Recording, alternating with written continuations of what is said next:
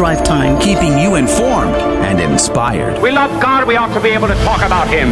Getting you started on your day. With the latest in breaking news and information from the Vatican to the White House and everything in between. It's serious. It's fun. It's your Catholic Drive Time. Now, here's your host, Joe McClain. Praise be to Jesus Christ. Welcome back to Catholic Drive Time, keeping you informed and inspired. I'm your host, Joe McClain. Praise be to God. Good morning to you.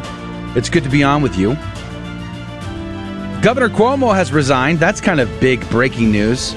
Also, you may or may not have heard that Cardinal Raymond Burke has uh, tested positive for COVID. Keep him in your prayers. Uh, and today on the program, we're going to have a great show.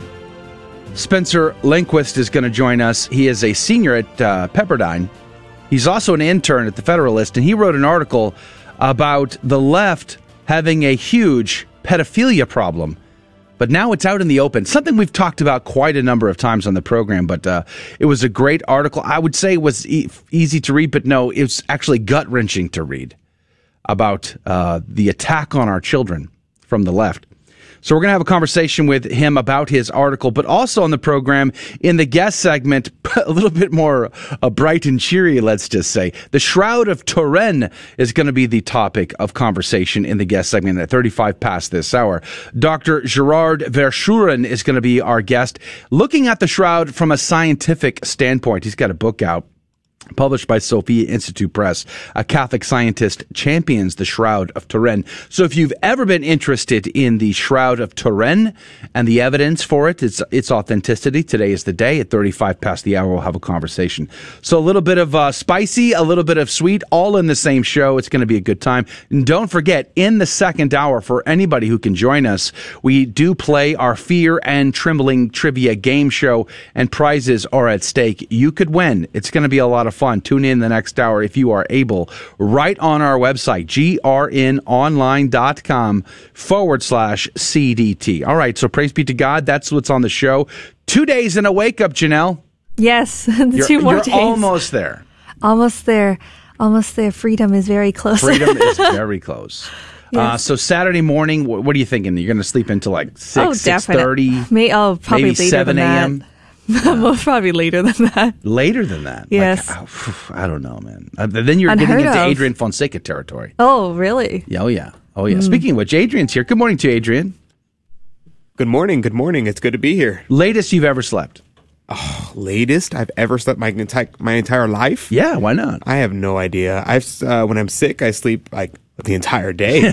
uh, but What's I guess like, on, like, normal, a, on like normal a normal circumstance, yeah. I guess uh, when I was in high school... And I would, uh, Saturdays, I might sleep until like noon. Uh, that's probably the latest yeah. I would sleep. But no, not normally. But I, I'm really looking forward to our guest today because uh, the Shroud of Turin, super fascinating to me. I th- find that really interesting. And the pedophilia question, I've been ringing this bell for a while because this has been driving me nuts with all the transgender stuff with Jeff Younger. We had him on the show. He lost the case I know. against his How wife. How tragic is that? Horrible. And in any other circumstance, fifty years ago, we should, it would have like... We oh should repost goodness. our conversation with him. We might. We should have him back on. Yeah, uh, but I, yes, I absolutely. I, I don't know. It may be too sad for me to deal with. it was. It was hard to go through that uh, that interview the first time because of the the tragedy that he was facing, and he had done everything, spent all the money he could, even faced jail time to try to save his sons from being transitioned, and he's lost his case. Mm-hmm. Uh, that is gut wrenching. Gut-wrenching. But we ought to, uh, because we, we already got a, a great group of C D T insiders hanging out with us on the social streams. Uh, so uh, good morning to you, uh, Lori, and good morning to you, uh, Sita, and good morning to you, Christopher, and Chris, and and uh, and Buddy. Good morning to you. Thanks for hanging out. We should post a link to that conversation on our, our video feeds today. Sure will. It's a great conversation.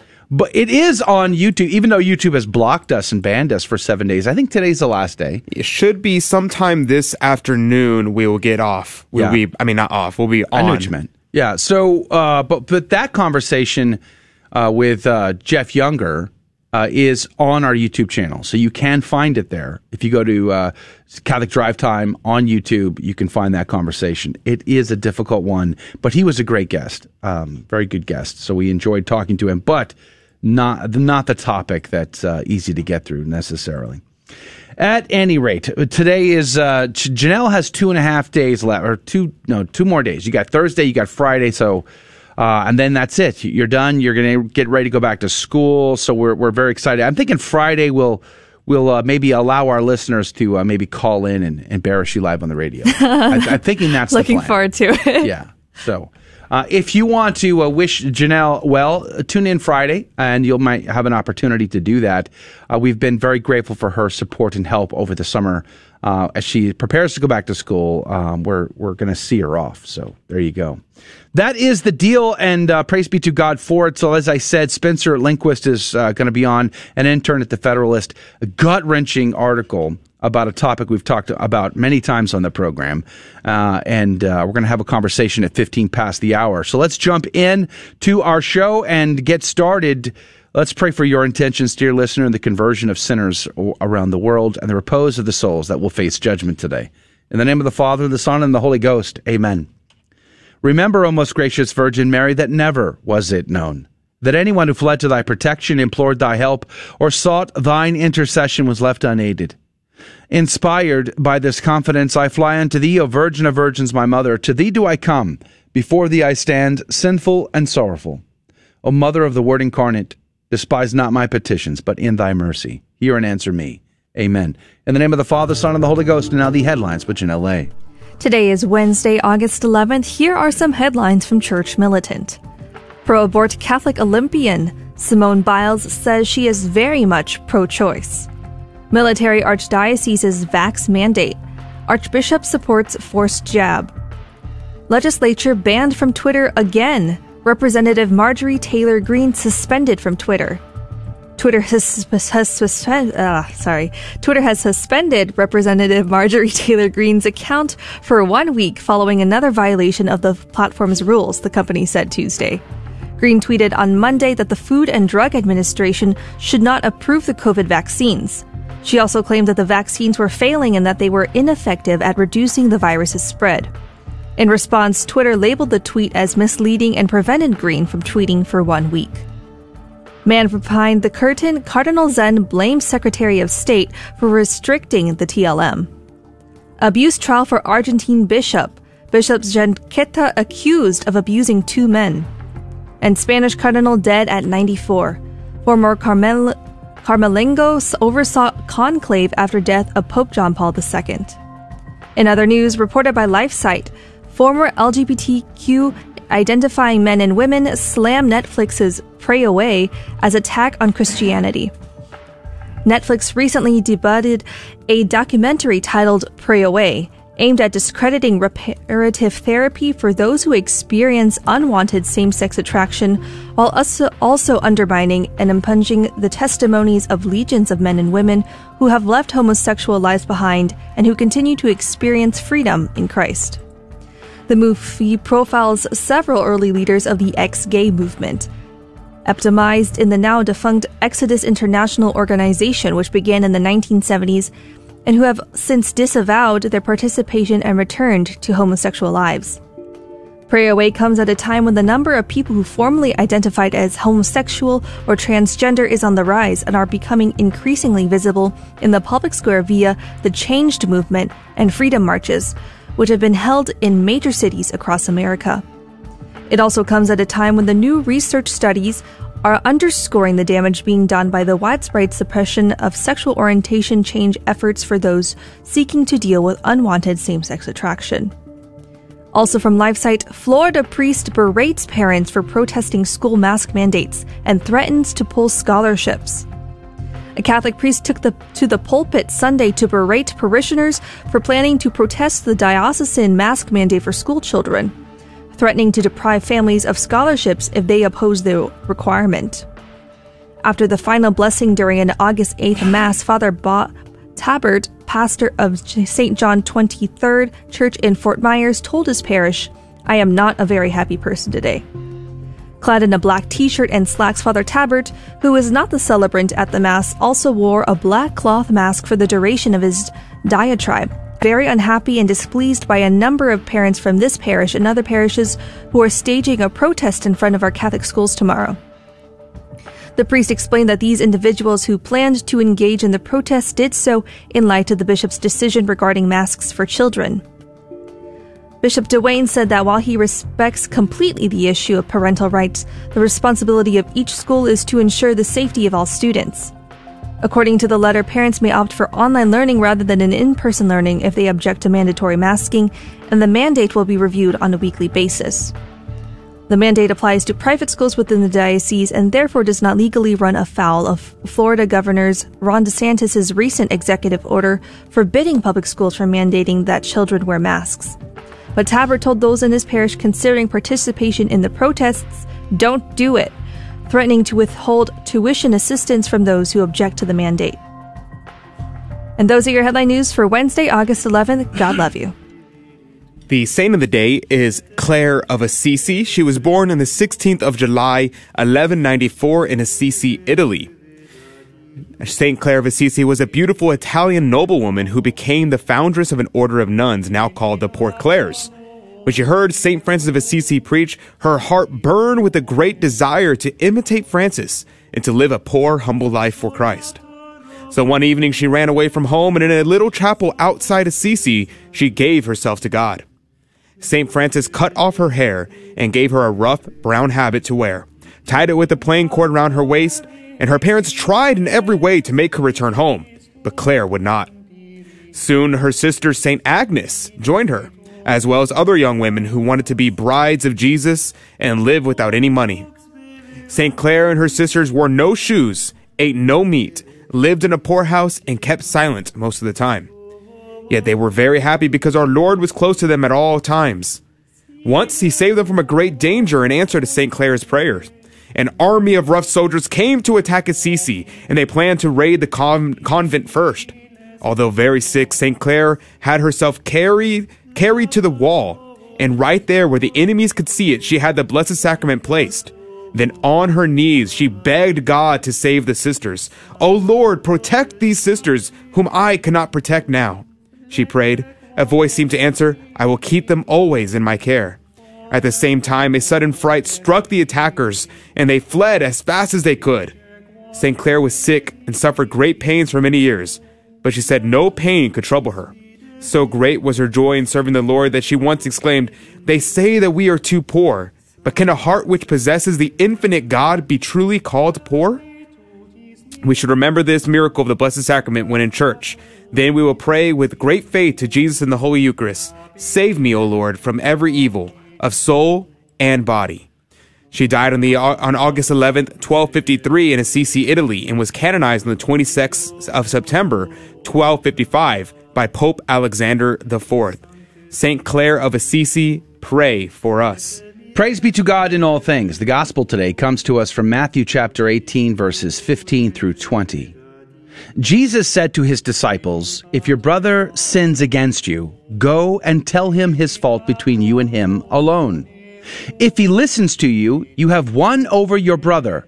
If he does not listen, take one or two others along with you, so that every fact may be established on the testimony of two or three witnesses. If he refuses to listen to them, tell the church. If he refuses to listen even to the church, then treat him as you would a Gentile or a tax collector. Amen, I say to you, whatever you bind on earth shall be bound in heaven, and whatever you loose on earth shall be loosed in heaven. Again, amen, I say to you, if two of you agree on earth about anything for which they are to pray, it shall be granted to them by my heavenly Father. For where two or three are gathered together in my name, there I am in the midst of them."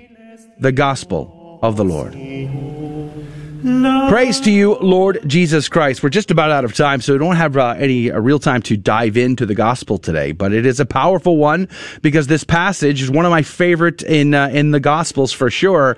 It demonstrates the hierarchy, the authority, and the consequences of the church Christ founded. It's a pretty massive implication, and I'll have to talk more about that in the next hour. But after this very short break, we're going to come right back, and we're going to have a conversation with uh, Spencer Lindquist about his article, "The Left Has a Pedophilia Problem." and it's out in the open. That's coming up next. Don't go anywhere. Catholic Drive Time. We'll be right back.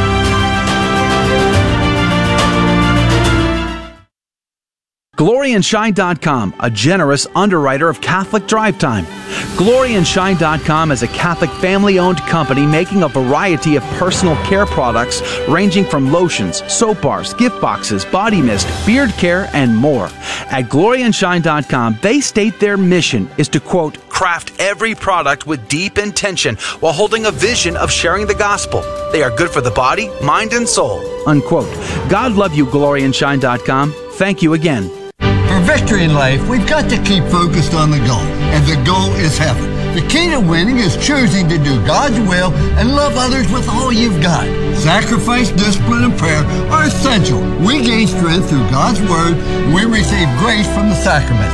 And when we fumble due to sin, and it's going to happen, confession puts us back on the field. So if you haven't been going to Mass Weekly, get back in the game. We're saving your seat on the starting bench this Sunday. Welcome home. Howdy, this is Adrian Fonseca, producer of the Catholic Drive Time Show. Heard Monday through Friday, six a.m. Central and seven a.m. Eastern, right here on the Guadalupe Radio Network. And I'm proud to tell you that Real Estate for Life is an underwriter of Catholic Drive Time. Real Estate for Life connects homebuyers and sellers to real estate agents while supporting pro-life organizations, offering their clients a faith-based experience. They are online at real estate for life dot org. That's real estate for life dot org. God love you.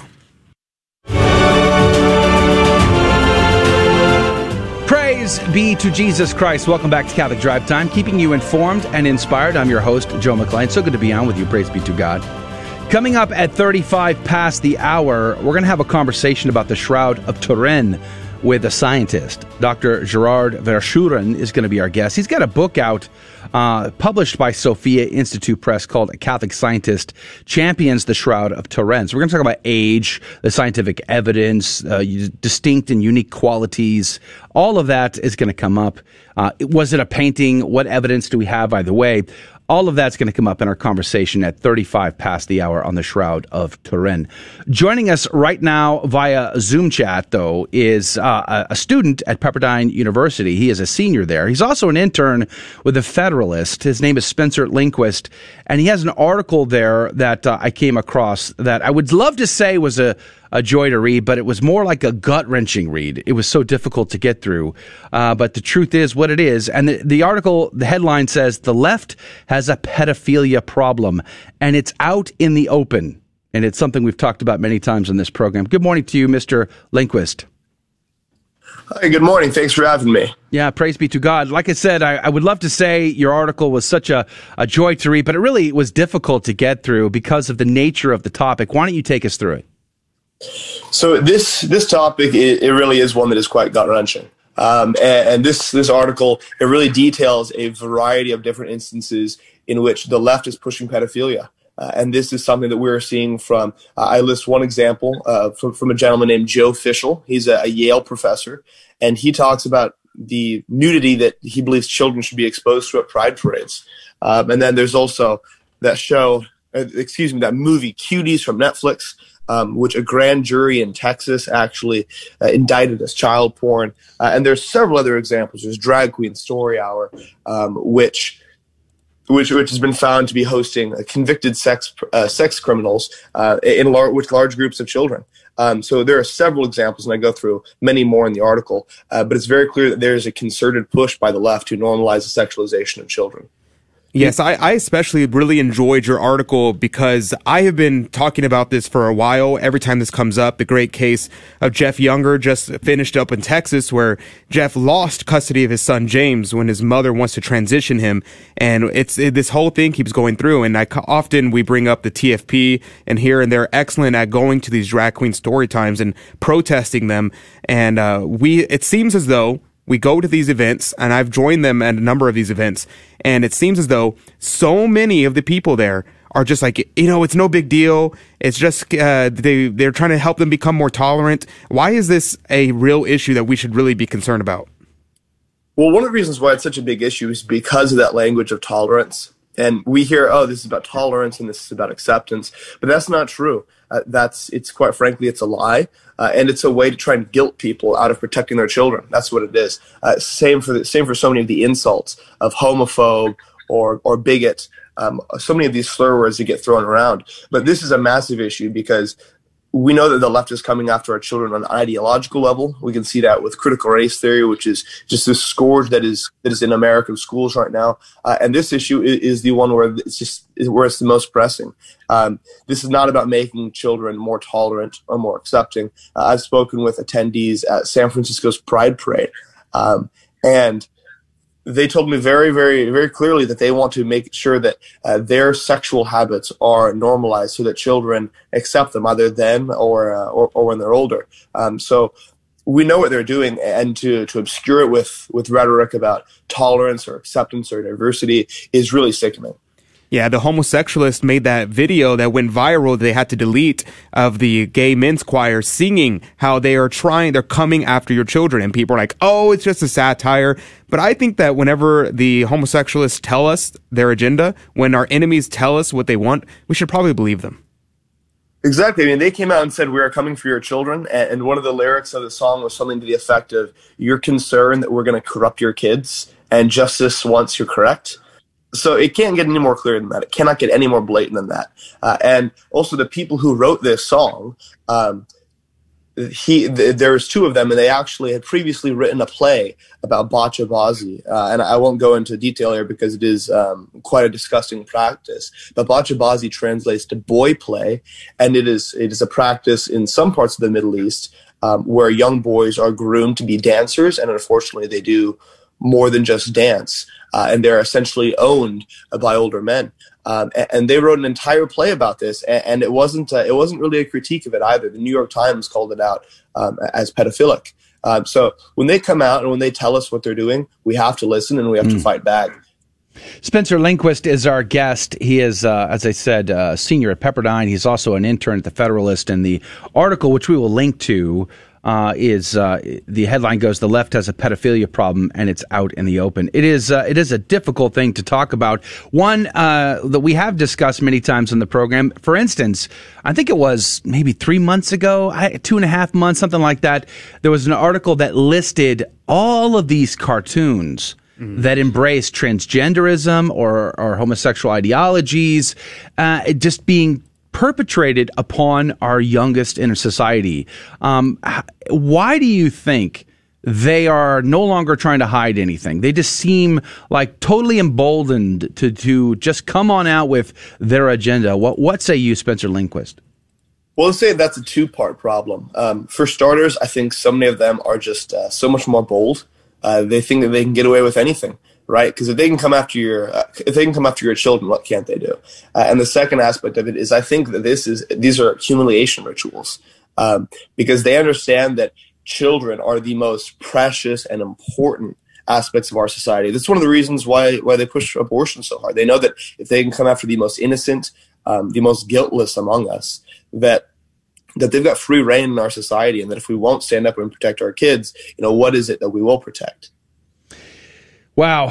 Um, you know, I've always been bothered by the sexualization of children, whether it was uh, hetero or homosexual, to be honest with you. I mean, when uh, when I hate to admit this, but remember when twerking was like becoming popular, and it was there's these videos all over the social media, whether you wanted them or not, uh, they'd be there in your face of kids Uh, imitating this dance, this practice, because they see adults doing it. And I think that's part of the danger, especially if you see uh, photos or pictures or videos of these pride parades, and you see people bringing their kids there, and there are grown men uh, acting like animals on leashes uh, and other perversities. And it just boggles the mind how any adult might think that this is uh, okay. Uh, and yet in your article, you, you point out uh, that there, Flora Gill, uh, writing for G Q, uh, even she is, uh, is advocating for pornography custom to te for, for either teens or even younger. What's this about? Well, this is disgusting, and this was another example where we just have to hear what they're saying and realize that, that this is what they mean. There's no way to make excuses for any of this. But that's right. She, she called for Um, the creation of porn that would be marketed towards children and towards young teens. Um, absolutely disgusting, inexcusable. And This is just this is just one of these cases um, where where we're seeing that their their ideology has no limiting principle.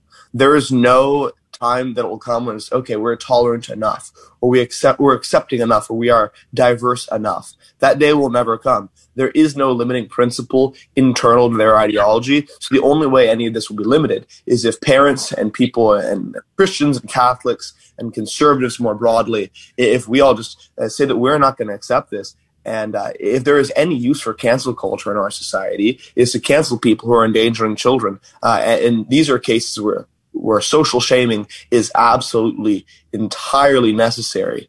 Amen. Yeah, that's very important. This whole idea, we've kind of gathered this idea that shame is bad, guilt is bad, we have to get rid of all guilt and shame. But those are actually tools that are used to create uh, a cohesion in a, in a society. And guilt is a recognition that you've done something wrong. And with these people, they feel guilt for a lot of their wicked things. And so what do they have to do? They need to destroy the conscience of themselves and of others in order that they can feel they can get rid of their guilt and get rid of their shame. And they do this in a brilliant way. Could you speak about how the left tries to, they, they put these crazy things out in the open, and then once people start commenting on it, they respond, oh, but why do you care so much? This is a private thing that's happening. Uh, could you speak about how they try to manipulate people's consciences?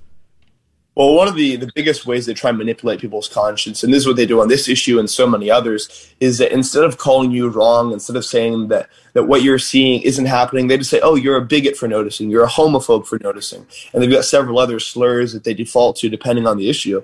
Uh, but this is just, so long as we are tied into their moral framework where tolerance is the be-all, end-all, and there's nothing that can supersede it, uh, then we will lose on these fronts. Because tolerance in and of itself is not a virtue. It depends on what you're tolerating. It's entirely dependent on what you're tolerating. And if we're tolerating, like you said, the, the sexualization of children on social media, that's something that's rampant on TikTok right now for sure, um, and, and on other social media platforms as well. Hmm. Uh, if we tolerate movies like Cuties that has children twerking, and that, that is, it, it has been indicted as child pornography, if we accept and if we're tolerant of, of people who sing about corrupting your children, And, and they mock you for wanting to defend your children, uh, that's uh, tolerance of any of those things is not a virtue. Uh, tolerance there is spinelessness. Absolutely. Uh, Fulton Sheen, back in nineteen thirty-one, he was Monsignor Fulton Sheen at the time. He said, America, it is said, is suffering from intolerance. It is not. It is suffering from tolerance, tolerance of right and wrong, truth and error, virtue and evil, Christ and chaos. Our country is not nearly so overrun with the bigoted as it is overrun with the broad-minded. And he has a whole, this whole essay on this exact topic. And absolutely, we have this strange idea that tolerance is a virtue. Um, and in a sense, it can be. But we are not struggling with having too much tolerance in America. We're having a way uh, or not enough tolerance. We're struggling with having way too much. We have about uh, two minutes left in our conversation with Spencer Lindquist. What's the extent of the mainstream's participation in this? How, like, what kind of outlets are we talking about that uh, seem to be supporting this uh, agenda? There's a wide array of outlets. I, I mentioned earlier that there was a Yale professor um, who, who was advocating for children to be shown nudity, indecent exposure at pride parades. This is, you know, one of the premier institutions, not only in America, but in the world. Uh, and there are several other mainstream institutions that are pushing this as well. Of course, we previously discussed uh, G Q, uh, the writer from G Q, so there needs to be porn for children. Um, Snapchat, the app Snapchat, had a love has no age filter during uh, during what they call Pride Month. Wow. The New York Times referred to a thirteen-year-old homeless child in an article that they wrote um, as, as somebody who was trading sex. Uh, they said that uh, she was being trained by a group of, of transgender adults. Uh, this is not trading sex. Uh, sex is not something to be traded. Uh, this was this was the grooming and rape of children. Um, there was also a Washington Post article that advocated for children to be exposed to kink at pride parades. Mm. So these are mainstream institutions. Netflix is another. Uh, this is this is no small problem. It, this is a problem uh, f- from the mainstream institutions of our society. It's an elite push on the American people. Wow, you know, we've been uh, st- we received channel strikes from YouTube, so we've we're on probation uh, this week. We're not allowed to uh, broadcast there or or uh, post our content there because we dare to talk about the legal rights of, of employees whose employers uh, fire them for not being vaccinated. And yet this content, uh, this perverse content is there every day. But uh, there you go. Uh, Spencer Lindquist, thank you for your time today. We're linking to your article. God bless you and God love you. Have a great day, sir. Thank you very much. God bless. It's a hard article to get through, but probably one that is very important for us to be uh, familiar with and understanding what is going on. Don't go anywhere after the short break. Breaking news and stories, and then the Shroud of Turin is coming up next. The Gospels make clear Jesus claimed to be God. But should we believe him? I think we should. And here's the reason why. The alternatives don't make sense. It's unreasonable to think Jesus was lying because he died for his claim to be God. Mark's Gospel makes it clear that the Sanhedrin sentenced Jesus to death for blasphemy, and Jesus accepted it. People don't die for what they know to be a lie. Okay, you say, well, maybe he wasn't a liar, but perhaps he was delusional, a lunatic. I don't think this explanation works either. All the historical evidence suggests Jesus was a pretty wise guy.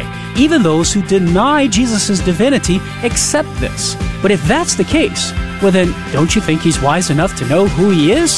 So, if Jesus is neither a liar nor a lunatic, then he must be who he says he is, namely Lord. I'm Carlo Broussard with a ready reason for Catholic Answers, Catholic dot com. Howdy, this is Adrian Fonseca, producer of the Catholic Drive Time show.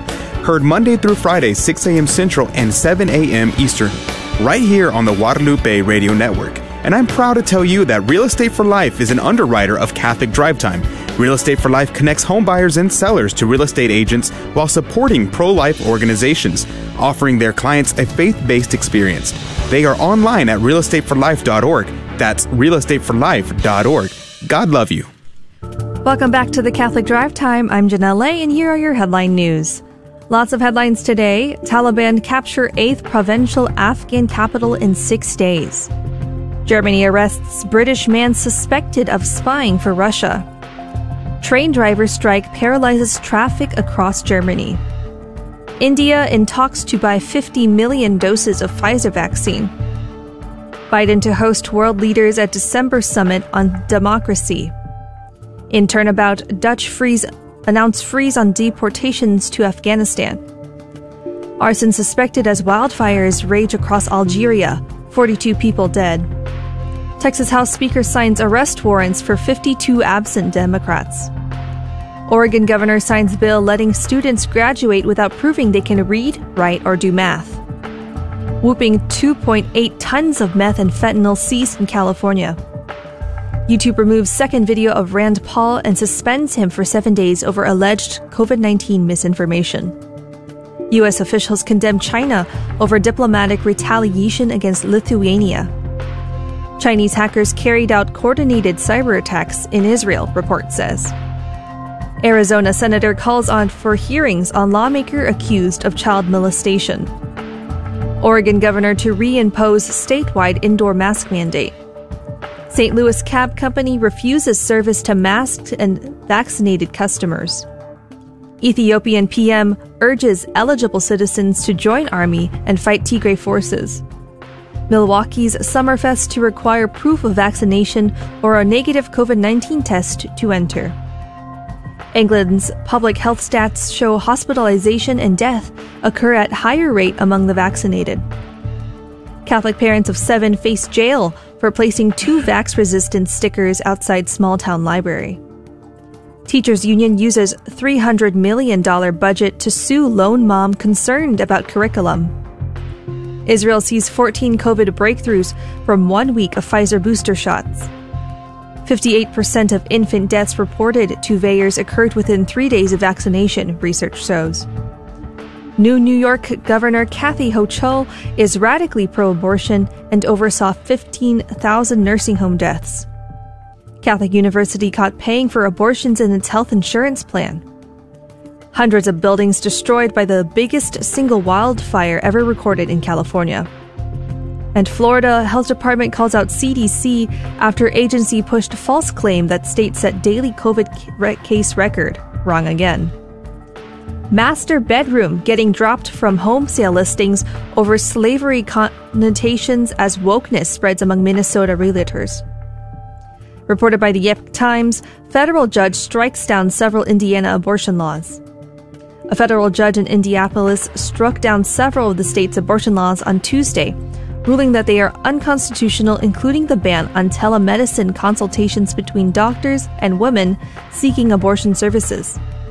District Court Judge Sarah Evans Barker, an appointee of former President Ronald Reagan, in her ruling also upheld some of the state's abortion laws that were challenged in a lawsuit by Whole Women's Health Alliance and two other abortion providers in two thousand eighteen. The lawsuit argued that more than twenty of the state's abortion laws were unconstitutional. The judge issued a permanent injunction prohibiting state employees from implementing, enforcing, administering, or invoking eight abortion provisions. Barker ruled against Indiana's telemedicine ban, as well as state laws requiring in-person examinations by a doctor before medication abortions. She also ruled against the ban on second trimester abortions outside hospitals or surgery centers, and state laws requiring that a woman seeking abortions be told human life begins when the egg is fertilized and that a fetus might feel pain at or before twenty weeks. And those are your headline news for this morning. God love you and have a good Wednesday. Praise be to God in all things. Thank you, Janelle, for keeping us up to date. Joining us right now via Zoom chat is Doctor Gerard Verschuuren. He is a, a, a scientist. He is a writer, a speaker, consultant, working at the interface of science, philosophy, and religion. He is a human geneticist who earned a doctorate in the philosophy of science and studied and worked at universities in Europe and in the United States. Good morning to you, sir. Thank you for your time. Good morning, Joe.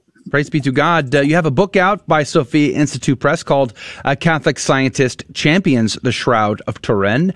And, you know, it's fascinating. I, I pr- I've always been fascinated by the Shroud of Turin. So many in the world see the Shroud as the image of our Lord and Savior Jesus Christ. And yet it's also been the focus of so many more who uh, feel the crusade call to disperse.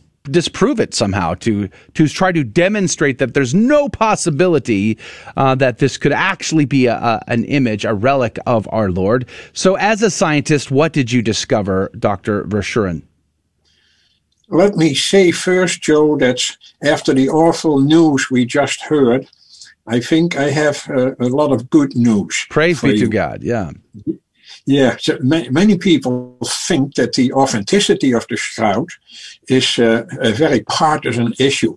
They say the scientists seem to be on the one side, questioning its authenticity.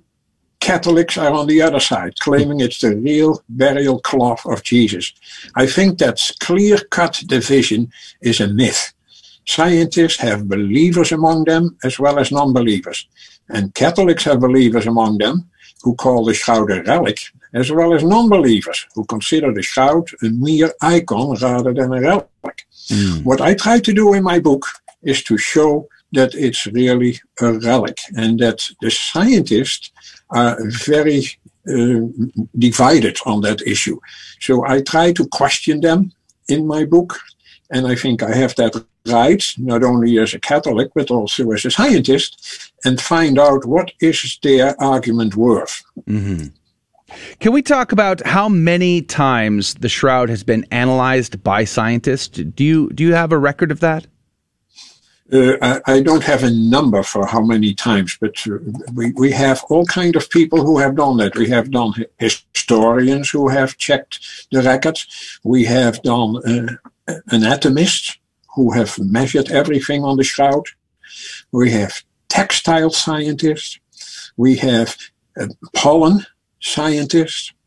And we have carbon dating scientists. They all have their own arguments. And I must say, and it, I try to show that in my book, that most of them are on the side of the authenticity mm. of the shroud.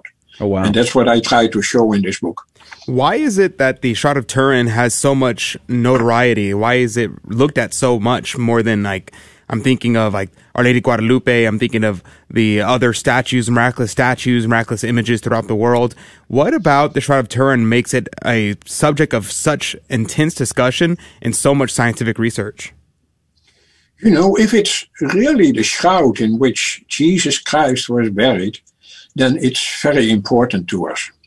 And uh, and I think many people are, uh, you know, find that that's true. So so they, uh, if they are atheists or whatever they are, they will try everything to make that a lie. And fortunately, there are many scientists who want to prove that it's really the shroud in which Jesus was buried. Mm. So all those uh, scientific an- analysis have... Uh, uh, can you still hear me? Yes. Okay, I got just a message that there was no connection, but okay, good. So um, the, uh, it starts with the records, of course, mm. the historical records. It has been uh, uh, always always been important as far as we know, since I would go back as far back as fifty A D. Wow. fifty, we have records back to fifty A D?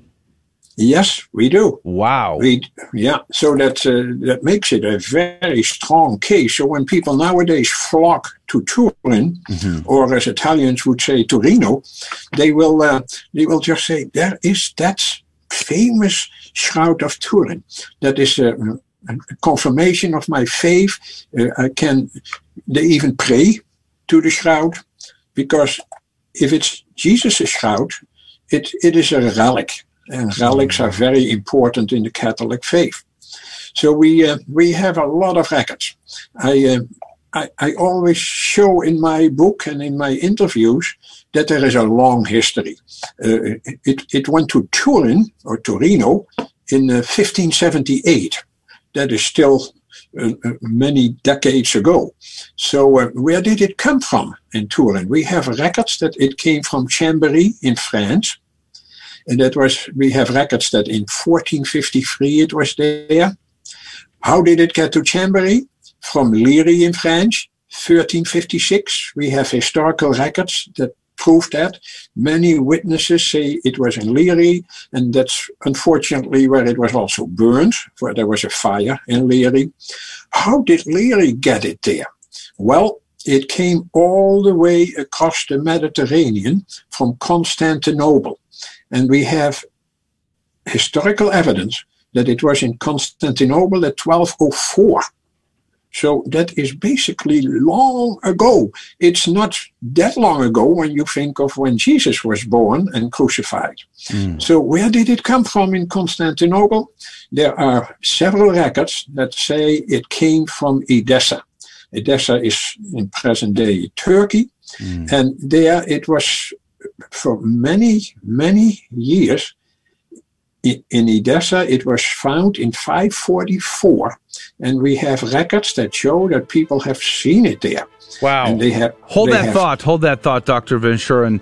Uh, we have to go to a break. We're going to come right back, and we're going to pick up right there. So we're we're in the five hundreds. How far back? Yes. Where does it come from? On the other side of this very short break, Doctor Gerard Verschuuren, the author of A Catholic Scientist Champions the Shroud of Turin, is going to uh, talk about that, plus a lot more about the shroud. Coming up next, don't go anywhere. We'll be right back.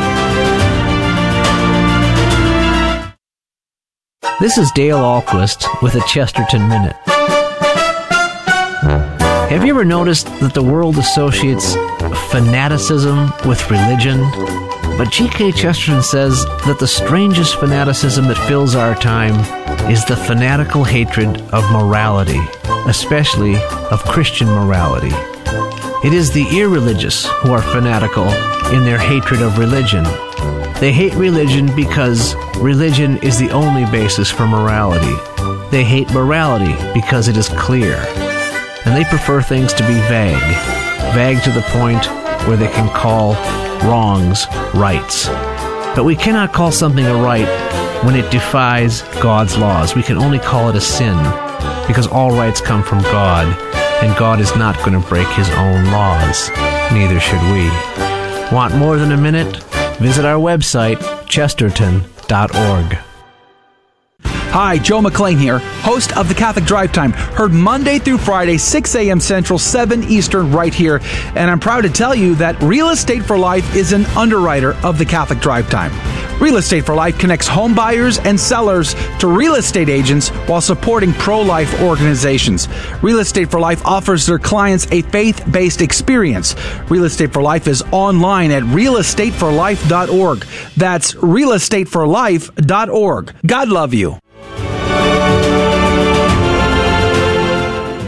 Praise be to Jesus Christ. Welcome back to Catholic Drive Time, keeping you informed and inspired. Praise be to God. It's good to be on with you. Our guest is Doctor Gerard Verschuuren. He is a, an author and a scientist. He has uh, a book out by Sophia Institute Press called A Catholic Scientist Champions the Shroud of Turin. And right before the break, we were getting into the historical records of the Shroud's uh, you know, locations and travel.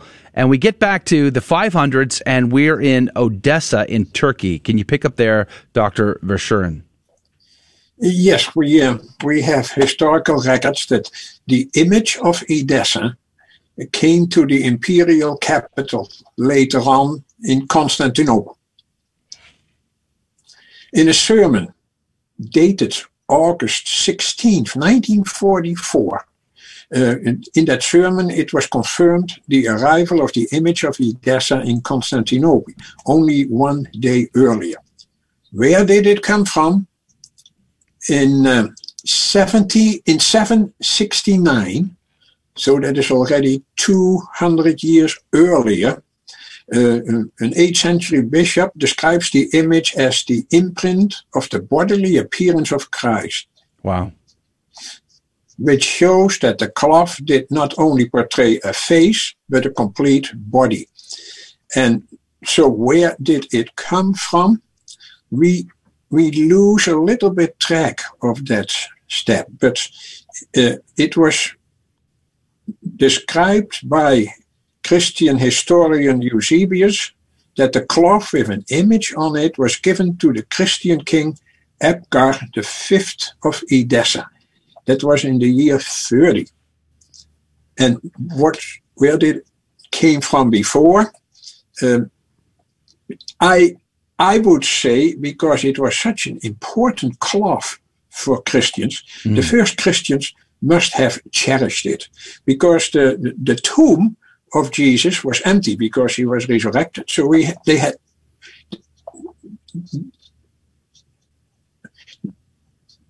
they had nothing else to go on. So they they had nothing else to go on. That's correct. Mm. So um, uh, uh, I would say it was really literally the the the, the cloth of Jesus, um, and we find. Uh, it, Go ahead, David. You know, uh, you know, we had a question come in and say that, is there a connection between the shroud's presence in Constantinople and Byzantine depictions of Christ and icons? And further to that question, you know, I've heard stories of the Knights Templar were accused of worshiping a disembodied head, and people say that that was a shroud of Turin. Could you speak uh, of those two things? Yes, the, the, the, the, the Templars have something to do with it. Uh, it was... Uh, Uh, one of the knights uh, who participated in the sacking of Constantinople left a letter of what he had seen. He said there was another of the churches which they called My Lady Saint Mary of Blackerney, where was kept the linens in which our Lord had been wrapped. Mm. Wow. Doctor Gerard Verschuuren is our guest. The Shroud of Turin is the subject. I would like to get into uh, some of the more fascinating qualities of the Shroud of Turin. Uh, I've always been fascinated by uh, some of these things. For instance, the uh, the work uh, of the original exp- scientific expedition, I think that was in the seventies, um, that discovered so many incredible things. Uh, for instance, the depth of the image, the data that was av- in, that was uh, available only when you study it from a scientific perspective, the lack of pigment, you know, the, it being only on the very, uh, the, above the shroud. It didn't really uh, go too deep into the shroud. Can you talk about some of the more interesting qualities of the shroud? Yeah, there were, uh, there were at least two physicists who used computer analysis. And because they were um, part of the Los Alamos National Laboratory, they could test it with all their tools and their machinery. And they found out that there was three-dimensional depth in it. They, they had learned that from the research on the moon, et cetera, that when, when something is farther away from the, uh, the, the center of the picture, no, farther away from the, the surface of the picture, then it's three-dimensional information in there. And that's what they did. Then uh, chemists used the concentrations of iron that they found at the blood spots in the, on the shroud. And because there were blood spots, that we know it was blood because there was iron in it. And iron is a component of the hemoglobin molecule. So it, it was definitely, I would say, almost proven that there was real blood on it with three-dimensional qualifications. Mm. So if if you claim that this was a fake, that it was a painting, the, the, the painters at that time had no idea how to to give depth to what they were painting. So uh, the, it was very hard for them to, uh, to do that. So I have in my book at least eleven reasons why it's not a painting. So uh, I, I won't, I, I won't, I won't. Um, uh, well, I we would encourage uh, everybody to check your book out. It's published over at Sophia Institute Press. And again, it's called A Catholic Scientist Champions the Shroud of Turin. What about the presence of pollen that unique only to Palestine? That was found too, wasn't it? Yes. They, they they took samples of the, the, the pollens that were on the uh, on the, uh, the shroud. They did that with uh, sticky tape, so it, it, it stick to the tape, and then they investigated it. And the pollen analysis is yeah is quite powerful. It it shows that certain pollen must have come from plants that we find preferably or only sometimes in Jerusalem. Even uh, uh, uh, uh, Israeli botanist and professor at Hebrew University of Jerusalem identified twenty-eight species of pollen and labeled many of them unique to Jerusalem. So even that shows that the thing was already in Jerusalem. And of course, there were many other pollens on it because we, as I discussed at the beginning, the shroud made quite a route through the world, yeah, mm. the world at mm. that time. So we, uh, we we expect that there would be pollen from France and from Italy and and from and from Turkey, but also from Jerusalem. How did that get on there? That is a very hard case to crack. Mm. Yeah, it, this is a truly intriguing uh, mystery in some ways. And I, I once saw a documentary that tried to compare the bloodstains on the Shroud of Turin with bloodstains found on a face cloth. Uh, I believe it's in Oviedum, and uh, they uh, the this documentary suggested that these bloodstains match in size and shape, uh, and the, the the theory goes that the face cloth was placed on uh, Jesus when he was still on the cross, while Joseph of Arimathea was going to p- obtain permission to take the body down and then buried in his tomb. Uh, did your book address some of those uh, theories about uh, the shroud compared to other cloths of notoriety?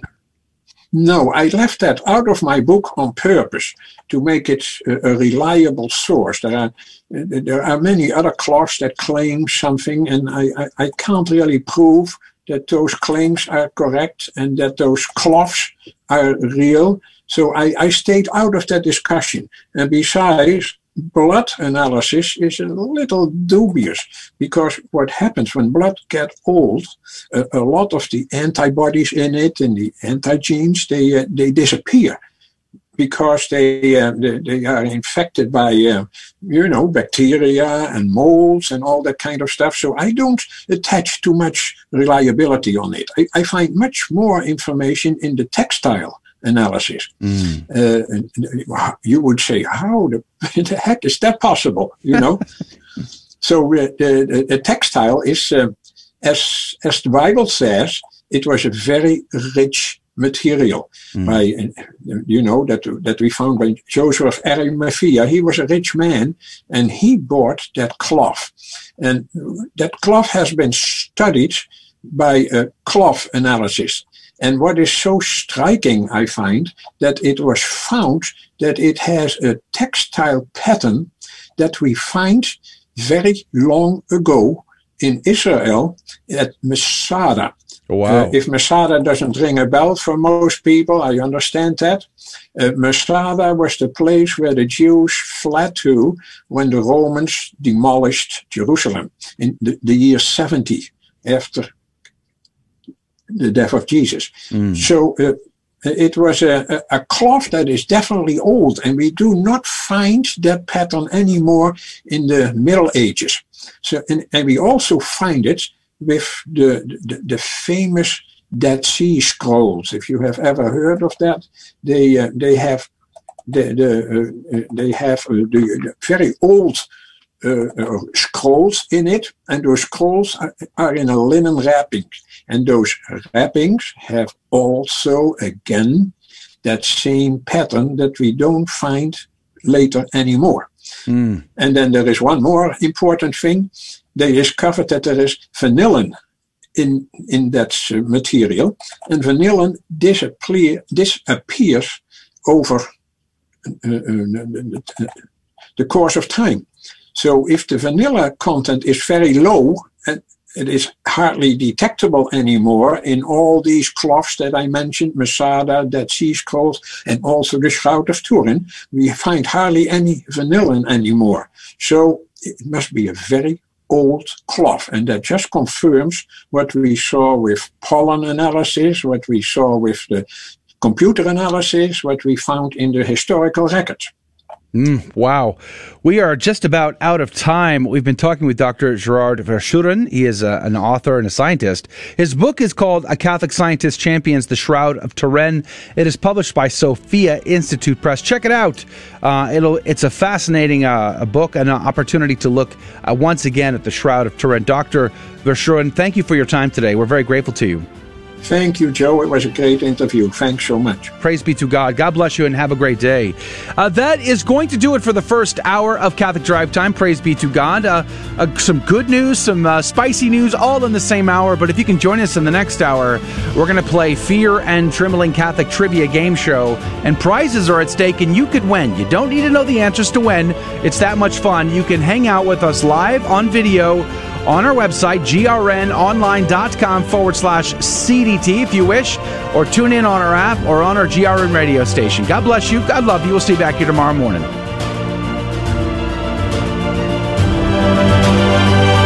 Thank you for joining us on your Catholic Drive Time, where it is our pleasure to keep you informed and inspired. Join us Monday through Friday at the same time, right here on your favorite Catholic radio station. Don't forget to connect with us. Just go to facebook.com forward slash Catholic Drive Time. Again, that's facebook.com forward slash Catholic Drive Time. Be sure to share more than just us today. Share Jesus with everyone you meet. Bye now, and God love you.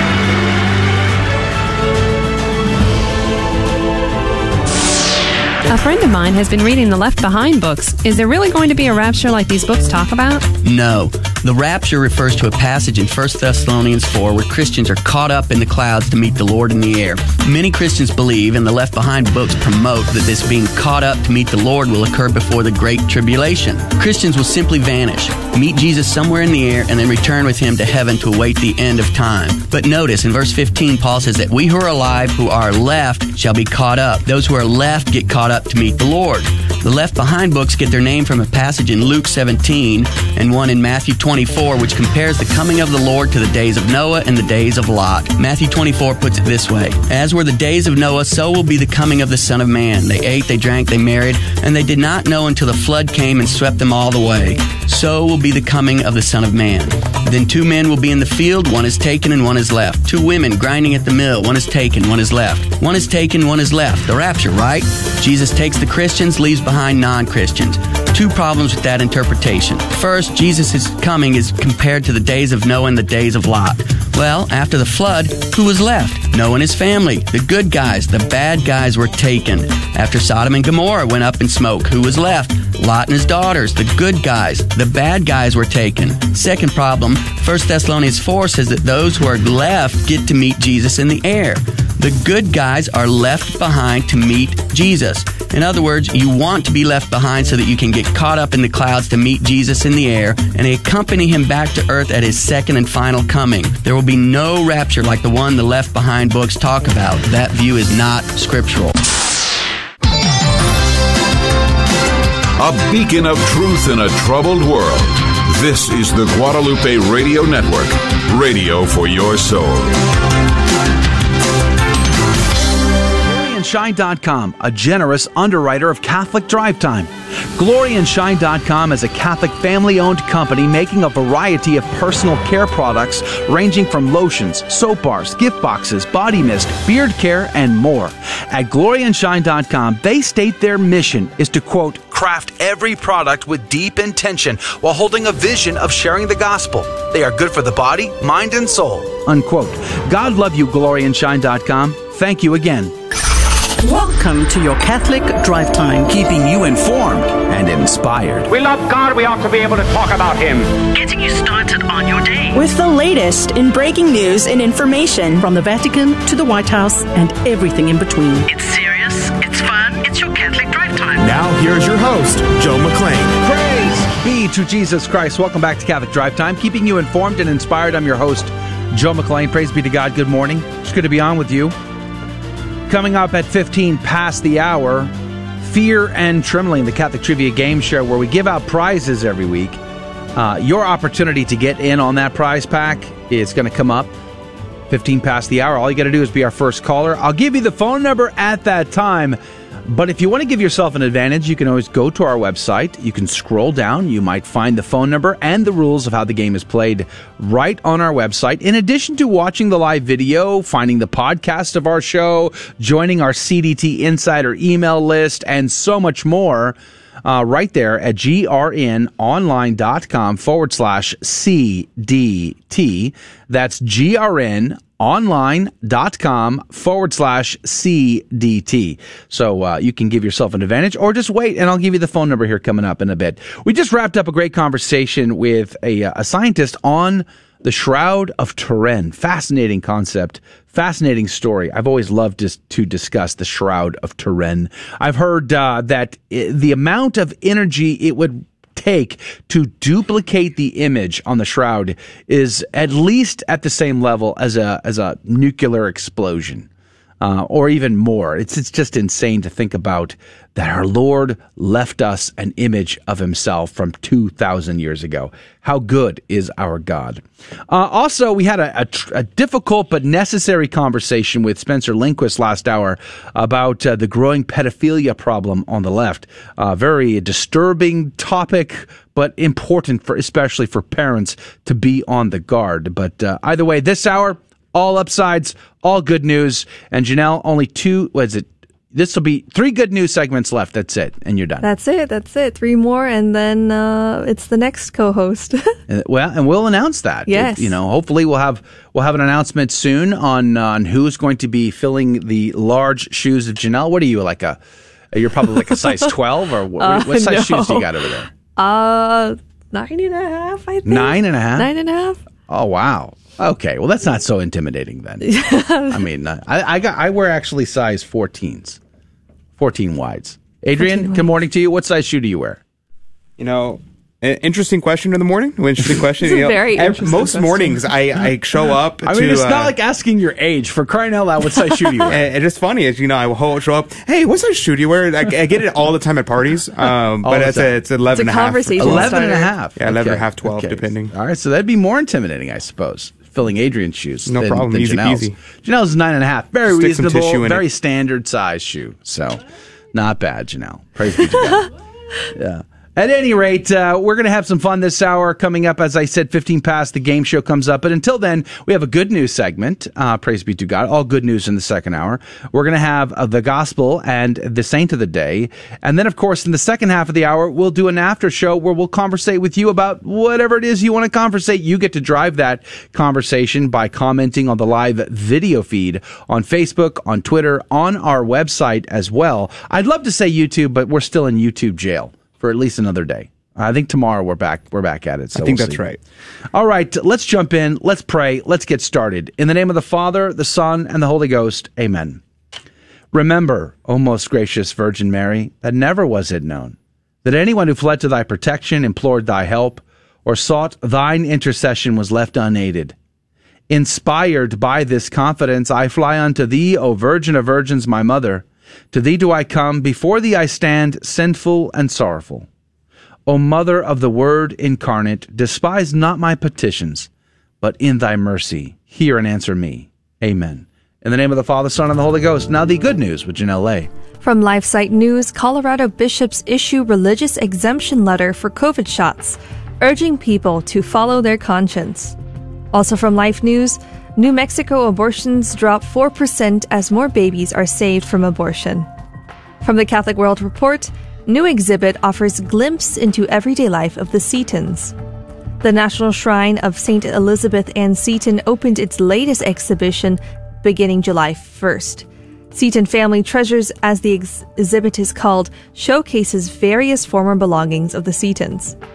The beautiful shrine, dedicated to the first American-born Catholic saint, is located in Emmitsburg, Maryland, less than a twenty-minute drive from Gettysburg, Pennsylvania, and includes a museum, ornate basilica, and extensive grounds, which cover the location of Mother Seton's housing, to which she moved to the early eighteen hundreds. Though closed for a time during the pandemic, the shrine has reopened and welcomes the return of guests and pilgrims. The Seton family treasures are on display in the museum and feature many clothing articles and everyday knickknacks once owned by the virtuous family, particularly those of Saint Elizabeth Ann Seton's children. Among these are contained the personal writings of several of the Setons, as well as certain sacramentals that held deep spiritual meaning for those who used them. Spread throughout the exhibit are works of art that portray family members and the saints who had gone before them.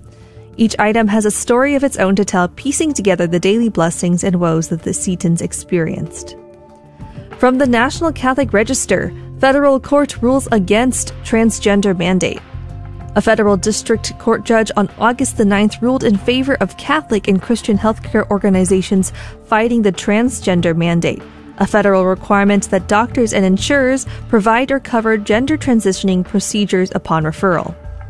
The Biden administration in May had revived the transgender mandate, stating that the statutory federal ban on sex discrimination in healthcare also prohibited discrimination on the basis of pregnancy, sexual orientation, and gender identity. The administration's rule prohibited the denial of some procedures to patients, such as abortions and gender transition surgeries. Judge Reed O'Connor of the North Texas District Court on Monday granted permanent relief from the mandate for the Catholic Hospital Network Franciscan Alliance and the Christian Medical and Dental Associations, a group of more than twenty thousand healthcare professionals. The organizations had challenged the original two thousand sixteen transgender mandate in court, arguing that doctors should not be forced to provide gender transitioning procedures against their beliefs. In his permanent injunction, Judge O'Connor ruled that the administration cannot enforce its mandate on the plaintiffs and their partners, including insurers or third-party administrators of their health plans. Also reported by the National Catholic Register, Andrew Cuomo resigns. Catholic governor's legacy marred by scandals, abortion, and redefining marriage. From the Epoch Times, baby believed to be one of the youngest surviving preemies in Scotland is home and thriving. A baby who was just born at twenty weeks, twenty-two weeks old is believed to be one of the youngest surviving premature infants in Scotland. At birth, baby Sophia Victoria Bernina weighed a mere one point one pounds and was given a ten percent chance of survival during labor. The warrior baby, who measured no longer than the size of a human hand, has since safely moved it out of the N I C U and into the loving care of her family at home. And lastly, from Life News, thirty-second Texas city bans abortion and declares itself a sanctuary for the unborn. Leona, Texas, just joined thirty-four other cities across the U S in voting to become a sanctuary city for the unborn. On Monday, the Leona City Council passed a pro-life ordinance to prohibit abortions within city limits. Leona, population one hundred seventy-five, is the smallest city in Texas to pass a sanctuary city for the unborn ordinance. City leaders hope their action will encourage others to act. Mark Lee Dixon, director with the Right to Life of East Texas and founder of the Sanctuary Cities for the Unborn Initiative, said Leona Ordinance, the thirty-second in Texas and the thirty-fifth in the U S, goes into effect immediately. The ordinance makes it unlawful for any person to procure or perform an abortion of any type and at any stage of pregnancy in the city of Leona, Texas. It also prohibits people from knowingly aiding or abetting an abortion within city limits. The ordinance treats abortion drugs as contraband. However, it does not prohibit birth control and allows exceptions if the mother's life is at risk. Catholic Bishop Joseph Strickland of the Diocese of Tyler praised Leona and other city leaders for working to protect unborn babies. Thanks be to God. Keeping you informed and inspired, I'm Janelle. God love you and have a good Wednesday. The saint of the day is Saint Clare of Assisi. She was uh, born on the sixteenth of July, eleven ninety-four, in Assisi, Italy. Saint Clare was a beautiful Italian noblewoman who became the foundress of an order of nuns now called the Poor Clares. When she heard Saint Francis of Assisi preach, her heart burned with a great desire to imitate Francis and to live a poor, humble life for Jesus. So one evening she ran away from home, and in a little chapel outside Assisi, she gave herself to God. Saint Francis cut off her hair and gave her a rough brown habit to wear. Her parents tried in every way to make her return, but Clare would not. Soon her sister, the future Saint Agnes, joined her, as well as other young women who wanted to be brides of Jesus and live without any money. Saint Clare and her sisters wore no shoes, ate no meat, lived in a poor house, and kept silent most of the time. Once he saved them from a, she saved them from a great danger, our Lord did, from a great danger in answer to Saint Clare's prayer. An army of rough soldiers came to attack Assisi, and they planned to raid the convent first. Although very sick, Saint Clare had herself carried to the wall, and right there where the enemies could see it, she had the Blessed Sacrament placed. Then, on her knees, she begged God to save the sisters, saying, "O Lord, protect these sisters whom I cannot protect now," she prayed. A voice seemed to answer, "I will keep them always in my care." At the same time, a sudden fright struck the attackers, and they fled as fast as they could. Saint Clare was sick and suffered great pains for many years, but she said that no pain could trouble her. She died on August eleventh, twelve fifty-three, in Assisi, Italy, and was canonized on the twenty-sixth of September, twelve fifty-five, by Pope Alexander the fourth. Saint Clare of Assisi, pray for us. Praise be to God in all things. The gospel today comes to us from Matthew chapter eighteen, verses fifteen through twenty. Jesus said to his disciples, "If your brother sins against you, go and tell him his fault between you and him alone. If he listens to you, you have won over your brother. If he does not listen, take one or two others along with you, so that every fact may be established on the testimony of two or three witnesses. If he refuses to listen to them, tell the church. If he refuses to listen even to the church, then treat him as you would a Gentile or a tax collector. Amen, I say to you, whatever you bind on earth shall be bound in heaven, and whatever you loose on earth shall be loosed in heaven. Again, amen, I say to you, if two of you agree on earth about anything for which they are to pray, it shall be granted to them by my heavenly Father. For where two or three are gathered together in my name, there I am in the midst of them." The Gospel of the Lord. Praise to you, Lord Jesus Christ. I oh, this I say this too much. I'm an, I should be more sparing, but I love this passage. It's one of my favorite in the in the Gospels. But and the, one of the reasons is because the implication is massive in this in this particular passage. Tell it to the church. This passage demonstrates the hierarchy, the authority, and the consequences of not listening to the church. Which church? What if you and I had a disagreement and you belong to some Protestant denomination? Well, whose church are we supposed to take it to? Yours? Mine? Theirs? Do you see the implication? I got into an argument once with a guy who walked into our parish with a bullhorn, and he and his friends began to shout, scream, and bully our parishioners until we grabbed him by the coat and tossed him onto the road. Not me, but the other parishioners. And by the time I show up, he's across the street with his bullhorn lambasting Catholics. And I had enough, and I I sat there and I outscreamed him with his bullhorn, and I brought up this passage. Whose church do we take it to? Yours? Mine? Whose? The implication is massive. There is but one church. Christ did not come to found uh, many communities. What do we call a father who fathers multiple children for multiple women? There's a word for that, which I can't say on radio because it would be offensive. It ain't good. A father fathers one family. That one family has a distinct hierarchy and a structure and has authority. This is from the mouth of our Lord in this gospel today. It is massive, and it is very, very important that you understand. Our Jesus is, our Lord and Savior Jesus, his heart, his intention is for but one church. Not many. We don't get to pick and choose. We don't get to decide what we believe and what we don't believe. Our Lord has given it to us, handed it down through his apostles, down to our age. It's very important. Here's what Saint Chrysostom said. How is it then that those who thus agree together to do uh, do not obtain what they ask for? Remember when two or three are gathered? So why aren't their prayers answered? Well, he says first, because they ask things not expedient, and because they do not bring on their parts that which they ought to contribute. Wherefore, he says, if two of you, that is, who show an evangelic con- conversation, thirdly, because they pray seeking vengeance upon those who have grieved them, and fourthly, and this is the important part, because they seek mercy for sinners who have not repented. Why aren't your prayers being answered? Because you do not strive for the conversion of sinners. You embrace sin and you act like it's normal. That's what Saint Chrysostom is saying here. And that's a problem.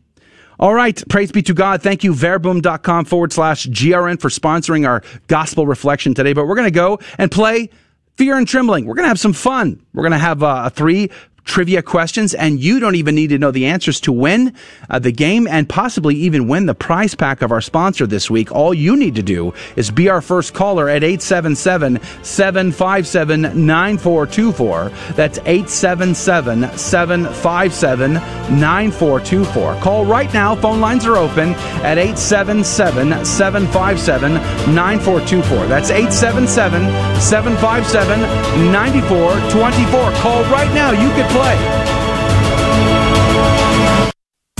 We all know children have a natural innocence and a sense of wonder. Yet our world is full of distractions that can pull families in the wrong direction.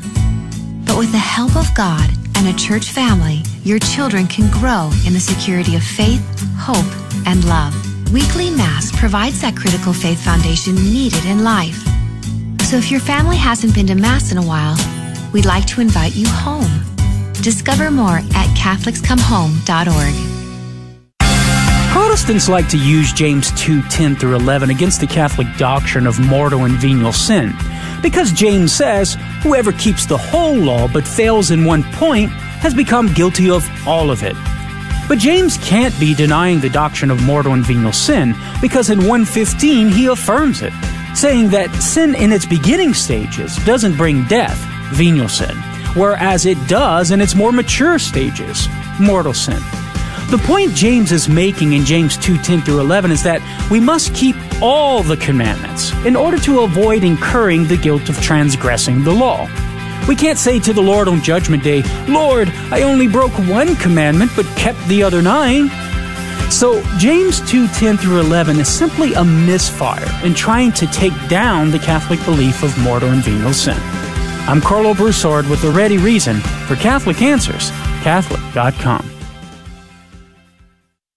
For two thousand years, we've helped the poor and comforted the sick. We've educated generations of children, developed the scientific method and college system. We support marriage and human life. Guided by the Holy Spirit, we compiled the Bible. We are the Catholic Church, with over one billion in our family, sharing in the fullness of Christian faith in the church started by Jesus. If you've been away, visit Catholics Come Home dot org today. Welcome home. Welcome to another round of Fear and Trembling, the Catholic trivia game show that helps you work out your salvation by the seat of your pants. It's a fifty-fifty chance and prizes are involved. Avoid the weeping and gnashing of teeth. Call now to take your shot. eight seven seven, seven five seven, nine four two four. And now, your host, Joe McClain. Praise be to Jesus Christ, and welcome back to Catholic Drive Time and Fear and Trembling, the Catholic trivia game show where we have a secret and hidden agenda. But before I tell you what that is, uh, the phone lines are open, and your chance to play the game and even win the prize is uh, great right now, because you'll have no competition if you called right now. eight seven seven, seven five seven, nine four two four. Phone lines are wide open at eight seven seven, seven five seven, nine four two four. eight seven seven, seven five seven, nine four two four. That's eight seven seven, seven five seven, nine four two four. Call now and you'll get to be our contestant in the game. So here's the deal. There's uh, three things we like to do, but we don't tell anybody this. We keep this secret and hidden just between us. So please do me a favor and don't share this. But number one, we like to teach the faith. We look for teachable moments in the questions, which means you learn something that you probably did not know before, and that's a good thing, right? Praise be to God. And then, of course, we like to laugh. We like to have a good time. And we like contestants that like to have a good time with us. Good sports, laughing right along with us, whether they get answers right or wrong. We really enjoy that part. And then, of course, we like to give out prizes, which kind of makes it a winner for everybody involved. But here's the kicker.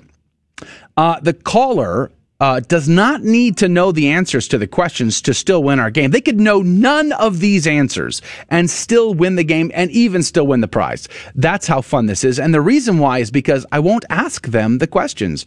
Instead, I'll ask Janelle and I'll ask Adrian, and one of them will be right and the other will be wrong. The caller will have fifteen seconds on the clock to make a decision. Who do they trust more? Do they trust Janelle? Do they trust Adrian? Every right answer goes into the coffee cup of divine providence to win this week's prize. Uh, Janelle, what could they win? They can win a t-shirt and a sweatshirt of their choice from Saintwave.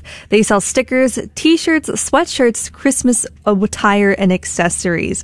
Uh, you can look at their store at w w w dot saint wave dot net. You can also follow them on Instagram at saint wave dot three three a d. And in looking at their products, they have some really cool stuff. They have shirts that say Theotokos, which means God bearer, referring to Our Lady. They have shirts and stickers that say make the mass Latin again. Uh, they have uh, shirts that say preborn lives matter. Um, they have a hat, this um, baseball cap that says uh, that shows a little icon of the Douay Rheims Bible. What? Uh, they're very uh, really funny. Cool stuff. That's hilarious. It's very it's it's it's Spicing great. Spicing it up. Yes. Well, thank you, Saint Wave. Praise be thank to God. You.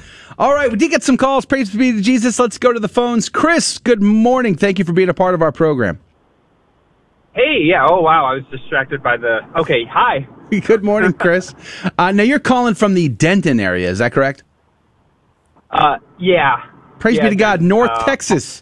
I used to live in Denton for a very short period of time, about, I don't know, six, seven, eight months or so, way back in like nineteen ninety-six. So a long oh. time ago. Uh, I'm sure a lot has changed since then. nineteen ninety-six. But, were you? How old were you in ninety-six, Adrian? I was uh, negative two years old. Negative two years old. Um, hmm. All right. Anyway, Chris, uh, where do you go to church? Uh, usually either in um, what's called um, Immaculate Conception in um, Farmers Branch, or sorry, Mary Immaculate in Farmers Branch, or Immaculate Conception in Denton. So Praise we kind of go to just. Awesome. And Chris, are you familiar with the rules of the game? Do you know how this game is played?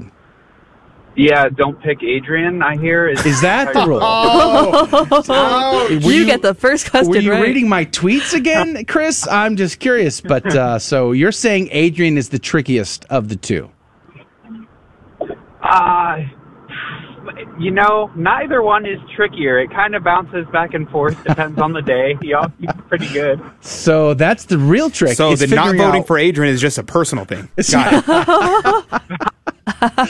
So figuring out who's trickier today is really the goal. That's really the real strategy of the game. Uh, so, uh, all right. Well, Chris, are you ready to play?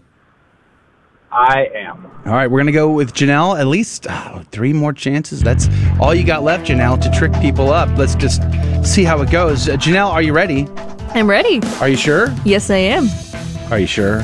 Uh, on second thought. Uh, hmm. Hmm. All right, Janelle, can you tell me which pope was ordained priest by Saint Peter himself? Ordained as a priest by Saint Peter? Yes. Saint Pius the First? Huh. Saint Pius the First. What a pious name. Um, interesting, interesting. Yes. Okay, so let's just get a, a second opinion on this. Uh, Adrian, can you tell me which pope was ordained as a priest by Saint Peter himself? So he had to have been ordained a priest by Saint Peter and then eventually become a pope. Mm-hmm. Who was that? Yes, this is one of my favorite names of a pope, and that would be Saint Clement the First. Saint Clement the First. Huh. Ooh, talk about tricky. So, uh, Chris, here's the deal. Adrian says the answer is Saint Clement the First, whereas Janelle is saying it's Saint Pius the First. fifteen seconds on the clock. Who's right? Who's wrong? Chris, what say you? Adrian. Didn't you tell Final me? Answer. Didn't you say? Oh, wow. Oh. He voted for, see, went back immediately.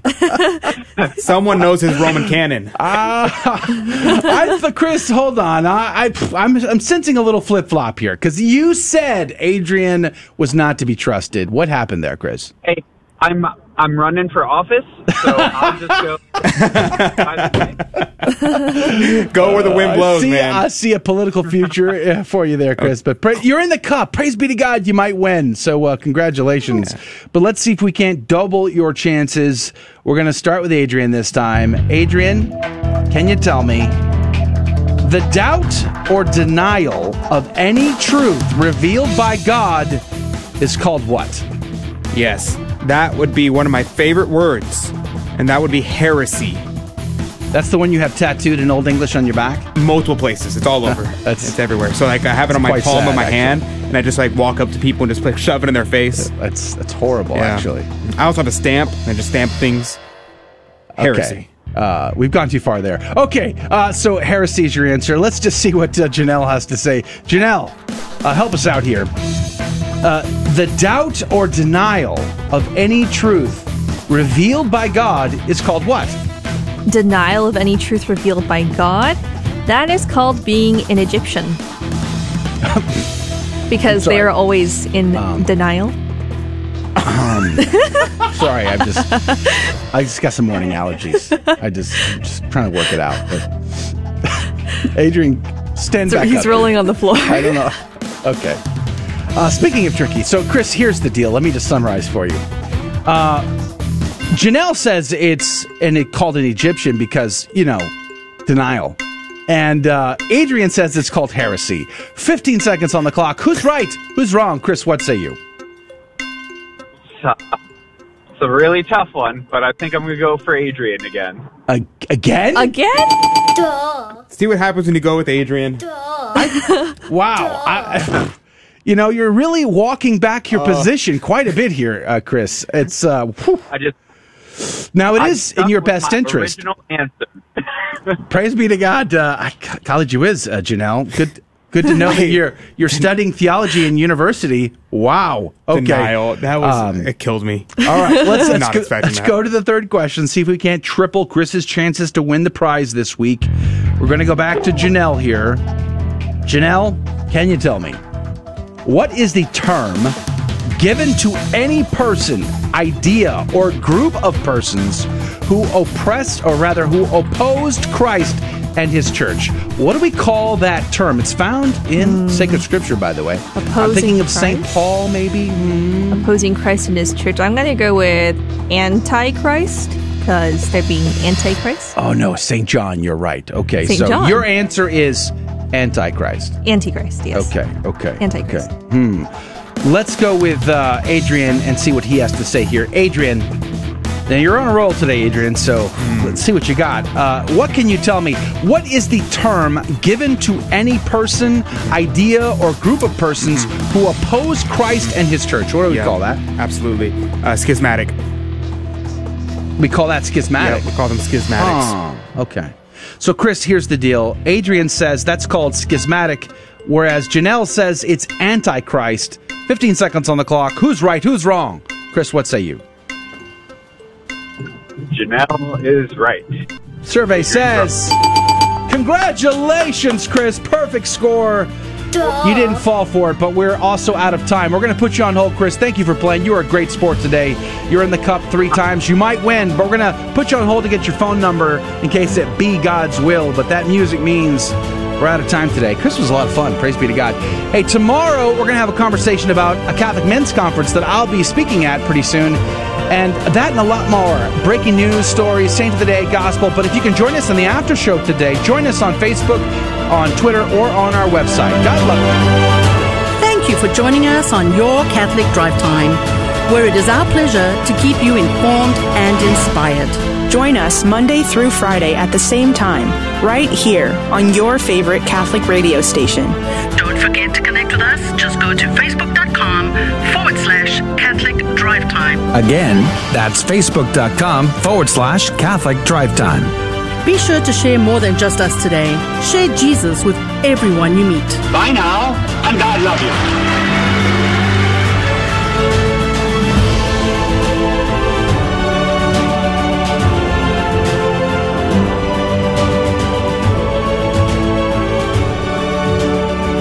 Uh, walk like an Egyptian. How many people have heard that song? Raise your hand. Raise your hand if you've heard the song. Walk, because that's what's playing in my head at the moment. Is uh, walk like an Egyptian. Do you have you ever heard that song, Adrian? Of course. Walk like an Egyptian. Yeah, we Janelle, you've heard that song. No, right? I have I'm never sure she has. I'm sure. Well, okay. I don't think Here's I have. another one. Here's another one. Okay. By the way, welcome to the after show where we conversate more casually about whatever it is that's on your mind. And unless you give us something meatier to chew on, we tend to talk about pop culture, just just so you know. But if you're a brand new commenter, you've never commented, comment for the first time and let us know where you're from. We love to lavish love uh, for, uh, on our first time commenters. But have you heard the song King Tut by Steve Martin? No. What? Come on. He was on. My favorite honky. What? That went so fast. Oh, my. I don't know, I don't know what's going on oh right now. Oh, my. Uh, uh, you know, Tut. Okay, I know. See, our audience is, um, let's just say, a mature, and uh, they, of course, have uh, under- have seen King Tut by Steve Martin. There's no possibility. Stevie Wonder? Steve Martin, not Wonder. Steve Martin. King Tut. Yeah, this was a famous S N L skit, actually. But uh, in the video, which I, I don't know, if we play it, maybe we'll get in trouble by Facebook. It seems weird. YouTube lets us play content as long as we're commenting and talking over it, whereas Facebook still doesn't like that. So it's it's kind of weird. Buddy says he, of course, is uh, has heard both. I can't believe you haven't seen uh, Steve Martin and King Tut. No, I haven't. Oh, maybe I have. This sounds kind of familiar. He was the quirkiest, funniest guy back in the day. He was in his twenties and he had gray hair already. Dude, what are we looking at? He, doing King Tut, dude. That was uh, my favorite line. In honor of Janelle and her brilliant insight on uh, oh, okay. on the doubt or denial of any truth revealed by God is called Egyptian, obviously, because they're in denial. I actually heard that from a homily a priest was giving, or uh, it was hilarious, and I was like, I have to, I had to remember that for later. oh, oh um, Lori just reminded name me. Shall not be mentioned. Yes, Lori just reminded me of another funny skit by Steve Martin, "The Two Wild and Crazy Guys." That was so yeah. funny, man. We used to watch all the degenerate stuff when I was a kid. Oh my goodness. um, do you? So I do you know why the name Clement is one of my favorite names for Pope? Uh, oh, Clement. Uh, oh, loving. Uh, uh, you tell me. Why, why is it one of your favorite names? Anybody? Anybody? Janelle, do you know why Clement is one of my favorite Pope names? I, I do not know. Anybody? Anybody at all? Nobody? Okay. So the uh, the reason why Pope Clement, the name Clement, is one of my favorite names is because the great and wonderful, and not all that great and wonderful, uh, Pope Clement the thirteenth is the one who suppressed the Jesuits. yeah. Ouch. Mm-hmm. Yeah. You're yep, supposed yep. to make distinctions, Adrian, and, between inside voices and outside voices. And and, uh, and Pope Clement the Thirteenth. Wow! Uh, Shots fired. It was, it was scorcher. It was actually pretty funny. When I was in the novitiate, we had uh, Father Clement was one of the priests there, and he uh, had a mug with the Pope on it, and I was like, Father, who's the Pope on the mug? He goes, you don't know? This is a very, very amazing Pope. And he, I was like, oh. He, I said, who is it? He goes, it's Pope Clement. And I said, you Pope uh, Pope Saint Clement? No, no, not Pope Saint Clement. Pope Clement. I was like, which one? The thirteenth. I was like, uh, why is he significant? And he goes, wow, you really don't know. Pope Clement the Thirteenth is a great, is one of the greatest popes. He's the one who suppressed the Jesuits, and I died. I died. And Father was like, yes, so this is my favorite mug. I, I use it every day. And it's literally the mug he would drink his coffee in every morning. It was uh, the, the Pope Clement the thirteenth mug. Reminds me of that's the mug rough. That says like rough liberals' stuff. Tears or like students' tears on you find on teachers' desks. Yeah. Uh, yeah. Speaking of tears, poor uh, Sita Nisi, she said, of course, when I leave the room, my husband gets on the show to play the game. Oh. uh, he was great. I wish we had more time. I wish yeah. we had more time to chat with him, but we were uh, the music was playing. I had to had to say goodbye pretty quick, but he, he did great. He's in the. I mean, of course, Janelle handed him you know softballs the size of bowling balls for crying out loud. It might as well play. Uh, what do you what do you call that uh, version of baseball for the kids? They put them up on the stake and the ball just sits there and they can t-ball. T-ball. T-ball. It was like playing t-ball for crying out loud. It was so easy. But uh, but a lot of fun. Praise be to God. Yeah, praise be to God. Uh, Alaric, good morning. Praise be to God. He says, make the Jesuits suppressed again. Ooh. Wow. You ever heard the, the joke? What's the uh, what's the worst thing that the uh, church has ever done? And the, the answer is thing. the answer is uh, suppressing the Jesuits. What's the second worst thing the church ever did? Let the Jesuits was reinstate die. the Jesuits. Wow, it's all Jesuit all the time like, today in the after show. Yeah, Lori just said um, it's called wiffle ball, the one with the, ball. the ones with the holes in yeah. the balls. Yeah, that's the word I was thinking of. Uh, Christopher Chance, that's hilarious. He says, my father has an urn in his classroom that is labeled Ashes of Problem Students. good, good stuff. Good stuff. That is brilliant. That's so great. Oh, that's so great. Pretty soon I'll, I'll, I'll, have, the, I'll have to steal that. And I'll have an urn here with ashes. It'll say Ashes of Former Co-Hosts. Oh. Uh, is that a is that a threat? No, it's just the harsh reality of going through co-hosts. That's all. It's like we'll have a succession of co-hosts. We get tears. We'll have a succession so of co-hosts. We'll have like Emily the first, and then like co-host Emily the second. Um, we'll have like so this will be like the succession of popes. Yeah. Oh, our buddy Mike K hanging out on the website, uh, enduring the buffering on the website. I'm sorry, Mike. Um, he says not even sort of a, a Steve Martin fan, unless. He's playing bluegrass.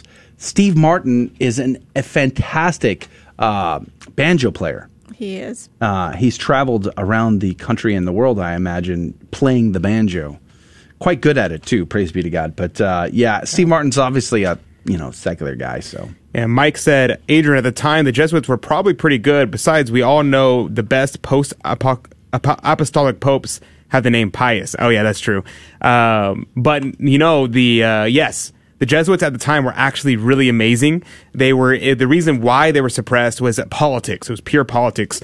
The Jesuits had a lot of power throughout the world and a lot of influence. Um, and the a lot of the kings did not like that. Like that, especially I think it was the king of Spain and the king uh, in Portugal, who was uh, not happy with the Jesuits, and they were petitioning Rome to suppress the Jesuits. Afterwards, when they did suppress the Jesuits, a bunch of the Jesuits, out of holy obedience, they disbanded the Jesuits. But then they formed other small communities that were essentially the Jesuits under a different name, and it was pretty funny. Uh, but there was a lot of not there was not a lot of cohesion afterwards, and so they uh, obviously the different groups that broke off and started their own non-Jesuit Jesuits started. Uh, uh, started to, uh, whenever they were reinstated, it was complete chaos because, uh, you know, we didn't have mass communication back then. And so uh, the Jesuits have never been the same after that. Yeah, speaking of power, that just reminded me of the conversation we were having earlier. And uh, we were talking with the, the, the doctor about uh, the Shroud of Turin, and you brought up the story of the Templars with a skull. And it's fa- that fascinated me because, as I've shared this story before, when I was uh, part of the Knights of Columbus, or not Knights of Columbus, the Freemasons, thank you. Um, back in the nineties, when I was living in Denton at the time, as a matter of fact, and I joined the uh, the Freemasons, before I entered the lodge, I found a book at the bookstore that detailed all of the rituals so that, I mean, I wasn't supposed to do this, but I, I did it because I wanted to know what to expect. But the first like chapter of that book was the Freemason lore surrounding the Knights Templar. And they said in that story that uh, the Knights Templar had recovered the skull of Jesus. Now listen to this carefully because this is important. They recovered the skull of Jesus, and this was their cherished, cherished relic that they protected. Now, what's interesting is they talk about the history of the Knights uh, Templar as being a powerful organization, the first to, to create uh, a sort of a modern-day banking system that you could transfer wealth uh, in uh, in between Templar monasteries. So if you were a king and you wanted to send w- uh, money to another part of the empire or whatever, you could go to one, give them a deposit, and they would uh, forward the credit to the other and issue the money. So, and there was a there was a communication system, a banking system, and the, the theory goes that the Templars became so powerful, so wealthy that the the uh, the French king wanted this wealth for himself because of his debts and whatnot, and he colluded with the Pope to destroy the Templars. And they arrested uh, de Molay and his uh, uh, co-conspirators, and they tortured them until they confessed to crimes, to include homosexuality, by the way. And then, of course, they executed them. But the skull of Jesus, what does that say about what the Freemasons actually believe about our Lord and Savior Jesus Christ? It means they don't actually believe he was resurrected and that he ascended into heaven and sits at the right hand of the Father. Uh, so let that sit in. And you heard a different story, Adrian. Yes, so I heard a completely different story that's similar, but it's completely different uh, in the most key aspects.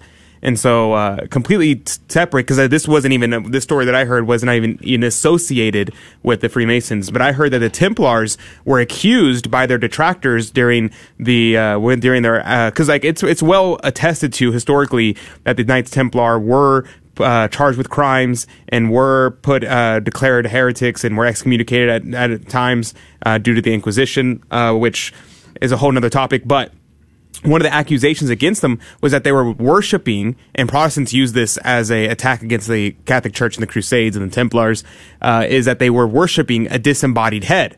And uh, the from what I've heard is that they found out that the, and I think uh, our guest today kind of confirmed that, that the Templars did have the Shroud of Turin and that it was folded in on itself, and so that only the face was showing, and that's was kind of the origin of the devotion to the Holy Face, and it was the devotion to the Shroud of Turin.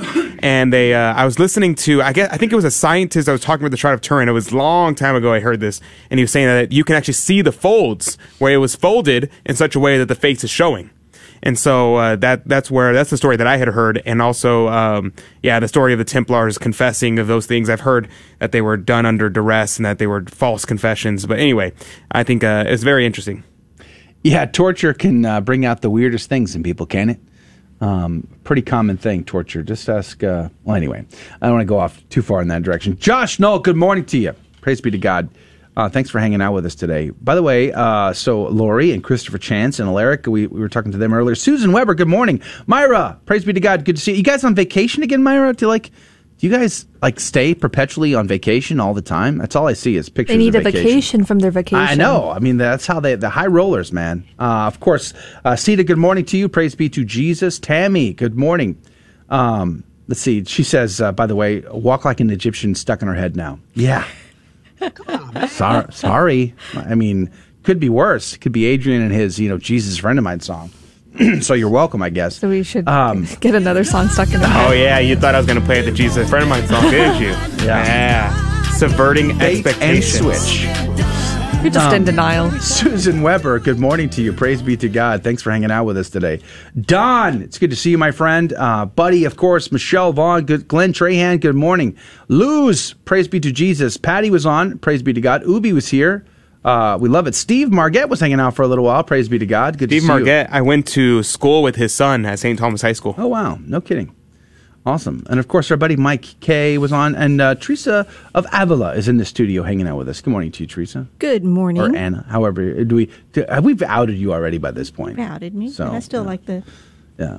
Mike Kay says, I think the Templars got a raw deal and were falsely accused, but Freemasonry has no connection to them, no matter how much they try to claim otherwise. Yes, that's exactly the point, isn't it? That uh, they have hijacked, me- not just the Templars. A lot of stuff. They hijacked a lot of stuff. And, you know, it's fascinating. I did, uh, back in two thousand eight, I believe it was, two thousand eight, I uh, was podcasting at the time, and I ran a podcast called The Catholic Hack. And I did a four-part series with a good friend of mine who spent a few years working on the Jehovah's Witnesses. And um, he really put a lot of effort. His specialty is in intelligence gathering and research. Uh, he did that for the federal government, and he, he's done it for other organizations. Well, so he put a lot of effort into uh, spending time with Jehovah's Witnesses, actually going to their temple and, and getting all their, their books. And we did a four-part series. I should l- look that up and send that to the C D T Insiders. But it goes, it goes back to two thousand eight. And we had a great conversation about how much Freemasonry has had an impact on uh, these groups like the Jehovah's Witnesses and like Mormons, for instance. Um, so it's fascinating to see how much, how much, how potpourri uh, these people are. They steal what they want. They pick and they choose and they take and they mash it all up into this absurd thing. And that is definitely true for the Freemasons as well as Jehovah's Witnesses and Mormons and, and others as well. And you know what's interesting is they all kind of come, they all burst onto the scene in the uh, nineteenth, uh, you know, latter half of the nineteenth century. It's just interesting to see oh, these things come almost at the same time, like I, as if there's like some sort of uh, like a, a moment there where bad things are put into play. Let's just say. Anyway, um, what else? What else is everybody up to today? Praise be to God. Uh, you mean the Jehovah's False Witness? Yes, of course. Jehovah's False Witness. That's a good one. I'm going to steal that. If like one of the things that my friend was talking about in our conversations. If I can find these podcast episodes, I will email them to the email list. So make sure you're on the email list. Um, the very gr- the very tomb, the gravestone of the founding member of the Jehovah's False Witness, as you say, buddy, uh, is a Freemason, you know, symbol. So they really had a lot uh, that they took off of the Freemasons. Then they stole from Catholics, too. They tried to steal a lot of symbology. Well, I mean, everything that's Christian is stolen from Catholics. Yay and amen. Mm-hmm. Mm-hmm. Yay and amen. Uh, yeah, I'm incredibly politically incorrect. But the you know, it's two things. One, it's uh, these two things are completely unrelated. One is uh, if I just got an ad from Facebook, which apparently this has been a thing for like months, and I'm just now getting this ad. Is that try out our dating profile? Tap to preview what your dating profile could look like once you join.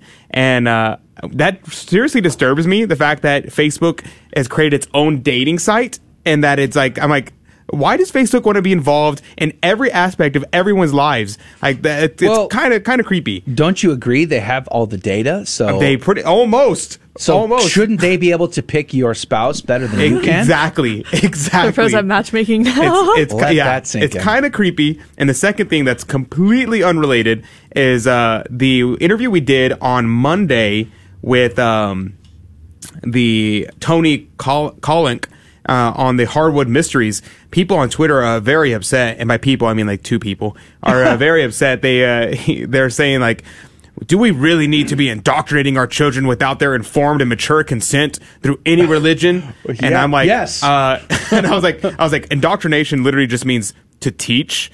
And yes, if you're not going to teach your kids, then the secular culture right. will teach it. You betcha. It's either you teach them the true faith, or you're the secular culture will teach them Gnosticism right. and egalitarianism. Exactly. And uh, you and, and, and you and want to teach them the truth. God gave kids to parents for a reason. Oh. This is the conversation we had with Gabriel Castillo yesterday. I wouldn't know. It, I wasn't um, there. Yeah, you were you were busy. I, I noticed that you guys started without me, and you and locked he took the door. Off. I told him run before Joe gets back. Locked the door. So when I tried to come in and participate, there was like I couldn't get in, and you just pretended like not to see me oh, at the glass door, begging to get in the room. I, I was looking the other way. I mean, yeah, Gabe was standing right in front of the door, and I was facing Gabe. Yeah. But I, I mean, I, mean, I, I, I saw you. Gabe's lips, and I read his lips. He said, "Why aren't you letting Joe in the room?" Um, and, and you were like, Joe who?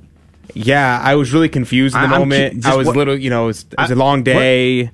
Come on, man. Yeah. I know. Exactly. But uh, next Wednesday, we're going to be uh, airing that, that episode uh, with Gabriel know. Castillo on raising Catholic families. And we talk about this exact point about how the children are entrusted to you by our Lord and our Lady, and that they don't ultimately belong to you. They ultimately belong to our Lord and our Lady, and you are the custodian of those of their souls, and it's your responsibility to get them to heaven. So, excellent. Don, Don, stop encouraging him. Uh, words like "right on, Adrian" are going to not lead to good things. Amen, brother. So, uh, Amen. Yeah, yeah, yeah, yeah. Alaric says, makes me think of the Babylon Bee article, Mark Zuckerberg emerges from the underman's bed to ask him if he knows how to vote yet. Oh, emerges from under man's bed. I said that wrong. Who's under man? Uh, emerges from under a man's bed oh. to ask if he knows. See, reading things properly kind of makes a diff. You know what I'm okay. saying? I was thinking Undertaker from you know, know The Incredibles, like, and I was like, The Undertaker. Yikes! Reading cold reading is hard, isn't it? It's not easy. Th- it's not an easy no, task it's not, to pull off. It's not easy. Cold reading is not. Uh, so uh, yeah, it makes a diff anyway. Mm-hmm. That's Michelle Vaughn says Facebook will censor your dates and then fact check them for you. Yeah, honestly. Oh my goodness. I was thinking about this. I was like, imagine like they're gonna be like, oh, this guy is is way too uh, radical. We're gonna we're gonna set this guy up with like uh, leftist in order to you know help him help him. You know we yeah. gotta we gotta make sure that you're not going crazy. Wow. Um, golly, I'm just. Not, not that, that I'm a conspiracy a little... theorist or anything. Mm. I'm, I'm not a conspiracy theorist at all. Um, right, Adrian. I'm not saying it's okay. that Facebook is out it's to fine. get me. I'm oh. just saying that Facebook might be out to get me, you know? Does... I'm not saying it. I'm just saying it might. might. Do you no. think Facebook people follow you home? I'm just curious. Well, they do. I, I actually let them in, um, into my phone, so I mean, I was making this. I posted. Uh, I posted this on Facebook. I said, uh, "When did Facebook become a dating site? Facebook wants to be involved in everything." Yeah. And someone commented, uh, "Facebook dating has been around since like January. It's how I met my boyfriend last March." And I said, "Oh." Well, I mean, it's still kind of creepy that they want to be involved in everything, but also I say that logged into Facebook and giving them my, my data. So, I mean, yeah, you know, it there is, you go. It is that, I mean, isn't it something? Yeah. Ugh, I wish, you know, I wish we weren't so uh, addicted to these devices. Facebook, the Walmart of the internet. There have been a few brave souls who have totally given up on smartphones. Uh, Eric Sammons is one one of those. He has gone to a dumb phone. Yeah, meaning a flip phone. No, no, he went to um, the, I'm forgetting the name of the phone. It's called... A Freedom phone? Great phone. Oh, Great phone. Great and so phone. It has internet. Um, it has, you can download certain types of apps. Oh, so you can I totally misunderstood do, then. Yeah, so he can listen to podcasts. He can, he has a G P S, but it doesn't let you get on a certain app, so he can't get on Facebook, Twitter. So he can download post, podcasting apps and calendar apps, things like that. But any kind of social media is like deleted from it. Um, and it's a grayed out phone, so it doesn't have the bright light. Um, and it's primarily uses for texting and, and calling. Mm-hmm. Huh. It's a kind of a new thing that people are, that's getting more and more popular. So you have all the conveniences of a smartphone with, the, and it's stripped of all the bad things of the smartphone. It's pretty cool. I know de-Googled phones are very popular, are starting to become very popular. They're Linux-based, and uh, I, there's a guy on YouTube that I follow. I was thinking about getting him on the show, actually, to to talk about this. And uh, he, he teaches people how to de-Google their phones, how to use... Uh, and and even be able to still use apps that you really like, but use them in a way that's not tracking you or, or whatever. It's a little harder, but I think it's going to become more of a mainstream topic as censorship is a big problem these days. And just frankly, not wanting to be constantly listened to, constantly tracked. I mean, there's so many articles that we've seen about uh, like your, your uh, you know, what do you call those? Echo Dot devices, Google Dot devices, whatever that thing is called. You know, they're listening constantly. They're having, and, and the the, rea- the reality is that little puck does not have the computing power to to know when to listen and when not to listen. It doesn't have that built into it. All of that happens on the cloud, so the device itself is always recording uh, audio. Now, they're supposed to only keep audio on the server when you say that wake word, that important wake word, right? So when you say that word, it's supposed to then earmark that recording and then keep that on the cloud for a certain period of time and then get rid of everything else. Do they? Do they not? Who's tracking? Who's auditing? Who's making sure that they're following that? Who knows? Not me. I don't know. But... they're always listening. And, you know, it's crazy because at my house, I mean, somebody gifted us one of these things, and my kids love to listen to music on that, especially while they're doing their chores. And we're, my wife and I are constantly uh, unplugging that. We may, I may throw it away. The only thing we keep it for is because of the convenience of listening to certain songs. Like l- yesterday, the Hillbilly Thomas was jamming out at the house uh, on the device. But so you're saying you're a Dominican now? Uh, no. Uh, that's what I heard. No. I, that's what I heard. Enculturation, my friend. Mm. Enculturation. You know, if I had to choose between listening to the Dominican music or, I don't know. It, bluegrass isn't Dominican music, Destino. Uh, Well, I would uh, beg to differ. I mean, if Dominicans are making the music, it's going to be Dominican music. Mm. I'm just mm. saying. Mm. Um, the phone, I was, uh, Alaric uh, let me know what the name of the phone was. It's the Light phone. Uh, and so the, it has a tool such as an alarm, calculator, music player, podcast tool, and supports hotspot tethering. And then everything else is blocked. So it has uh, all the necessities, or not necessities, but a lot of the conveniences and nice things that you might want from a phone without any of the, distract- the distracting things. Um, it doesn't and, have four K video editing, though. Uh, well, I mean, you could yeah. edit on it, so you could put your computer on top of the phone, and it would be editing on the phone, I suppose. That's a legitimate option. I, have you ever edited video on your phone? It's the most annoying process ever. No. It, oh, it's so annoying. I don't think I'd do that. I actually have a great application that is very sophisticated, actually. You, multiple video layers, multiple audio layers, transitions, the whole thing. Speed, ramp, ramping speed, all of it. But it is so annoying to try to edit a video on a phone. Just the worst. I only did it because I had no other choices at the time that I got it. Chris said, uh, introducing FaceDate. How to find the correct ideologue. I mean, uh, human. I mean, person. I mean, evolved species for you. Non-binary. Oh, geez, speaking of which, there was an article headline last night I saw that uh, archaeologists discover a thousand-year-old oh, yeah. body of a non-binary uh, knight or something or other. Yes, I saw that. What? Like, so how what? do they know oh. it was non-binary? They can't. They can't. They're making things up. It's a course. non-birth person. It's ridiculous. They just like apply. It's crazy because these same people hate tradition and hate history, but they at the same time they desire that history affirm their whack and deluded beliefs, and so they reinterpret history to fit their narrative. At mm. the same time, spitting on the grave of our uh, ancestors and our forefathers. Adrian, um. I'm just beginning to get the this, the feeling that you have an opinion on this. No, not really. I I, I, I, but I gotta I gotta be honest with you. Your vagueness is uh, you know it, it's almost as if you could work at the Vatican sometimes. Honestly, uh, if you could just come out with how you really feel and stop beating around the bush. I mean, it's like your duplicity here is just overwhelming. Yeah, the truth is I really don't care all that much about the transgender issue. The not whole, at all. The whole pedophilia issue. It's it's it's you know it's not a big deal to me. I, clearly, I, I, I almost tell. I try to avoid talking about it as much as possible. I've noticed. Yeah, I've noticed. Uh, anyway. We need a uh, we need a we need a, a music for whenever we're talking sarcastically, so people know what we're doing. Mm, we should come up with one. Let me think. Come on, man. Yeah, I know something. I'm telling you. Uh, big news out of New York, obviously. Governor Cuomo. How do you guys feel about Governor Cuomo's resignation? I mean, I, I kind of I had I had feelings similar to McCarrick. You know, McCarrick gets laicized instead of tried at the Vatican. Um, which meant that there was a lot of information we will never, ever, ever know now, thanks to his laicization. Uh, I find that troubling. But now Cuomo resigns fourteen days from now, apparently. Uh, he's probably not going to be impeached. Will he go to trial? I don't know. But more than, more importantly than the uh, the egregious crimes he committed against against these ladies, which he should be held accountable for, no question in my opinion. Um, what about the thousands and thousands of people who lost their lives in nursing homes because of policy he set in his administration? Why does that get a pass? What about his uh, support for abortion? Why does that get a pass? And uh, and only the Me Too movement can take him down. What what in the world? What what world do we live in where that's a thing? Golly gee whiz. Um... And look how fast his friends turned on him. Fascinating. Friends. yeah. Uh, Mister Jesus Robles, Officer Robles, says, Adrian is not very open.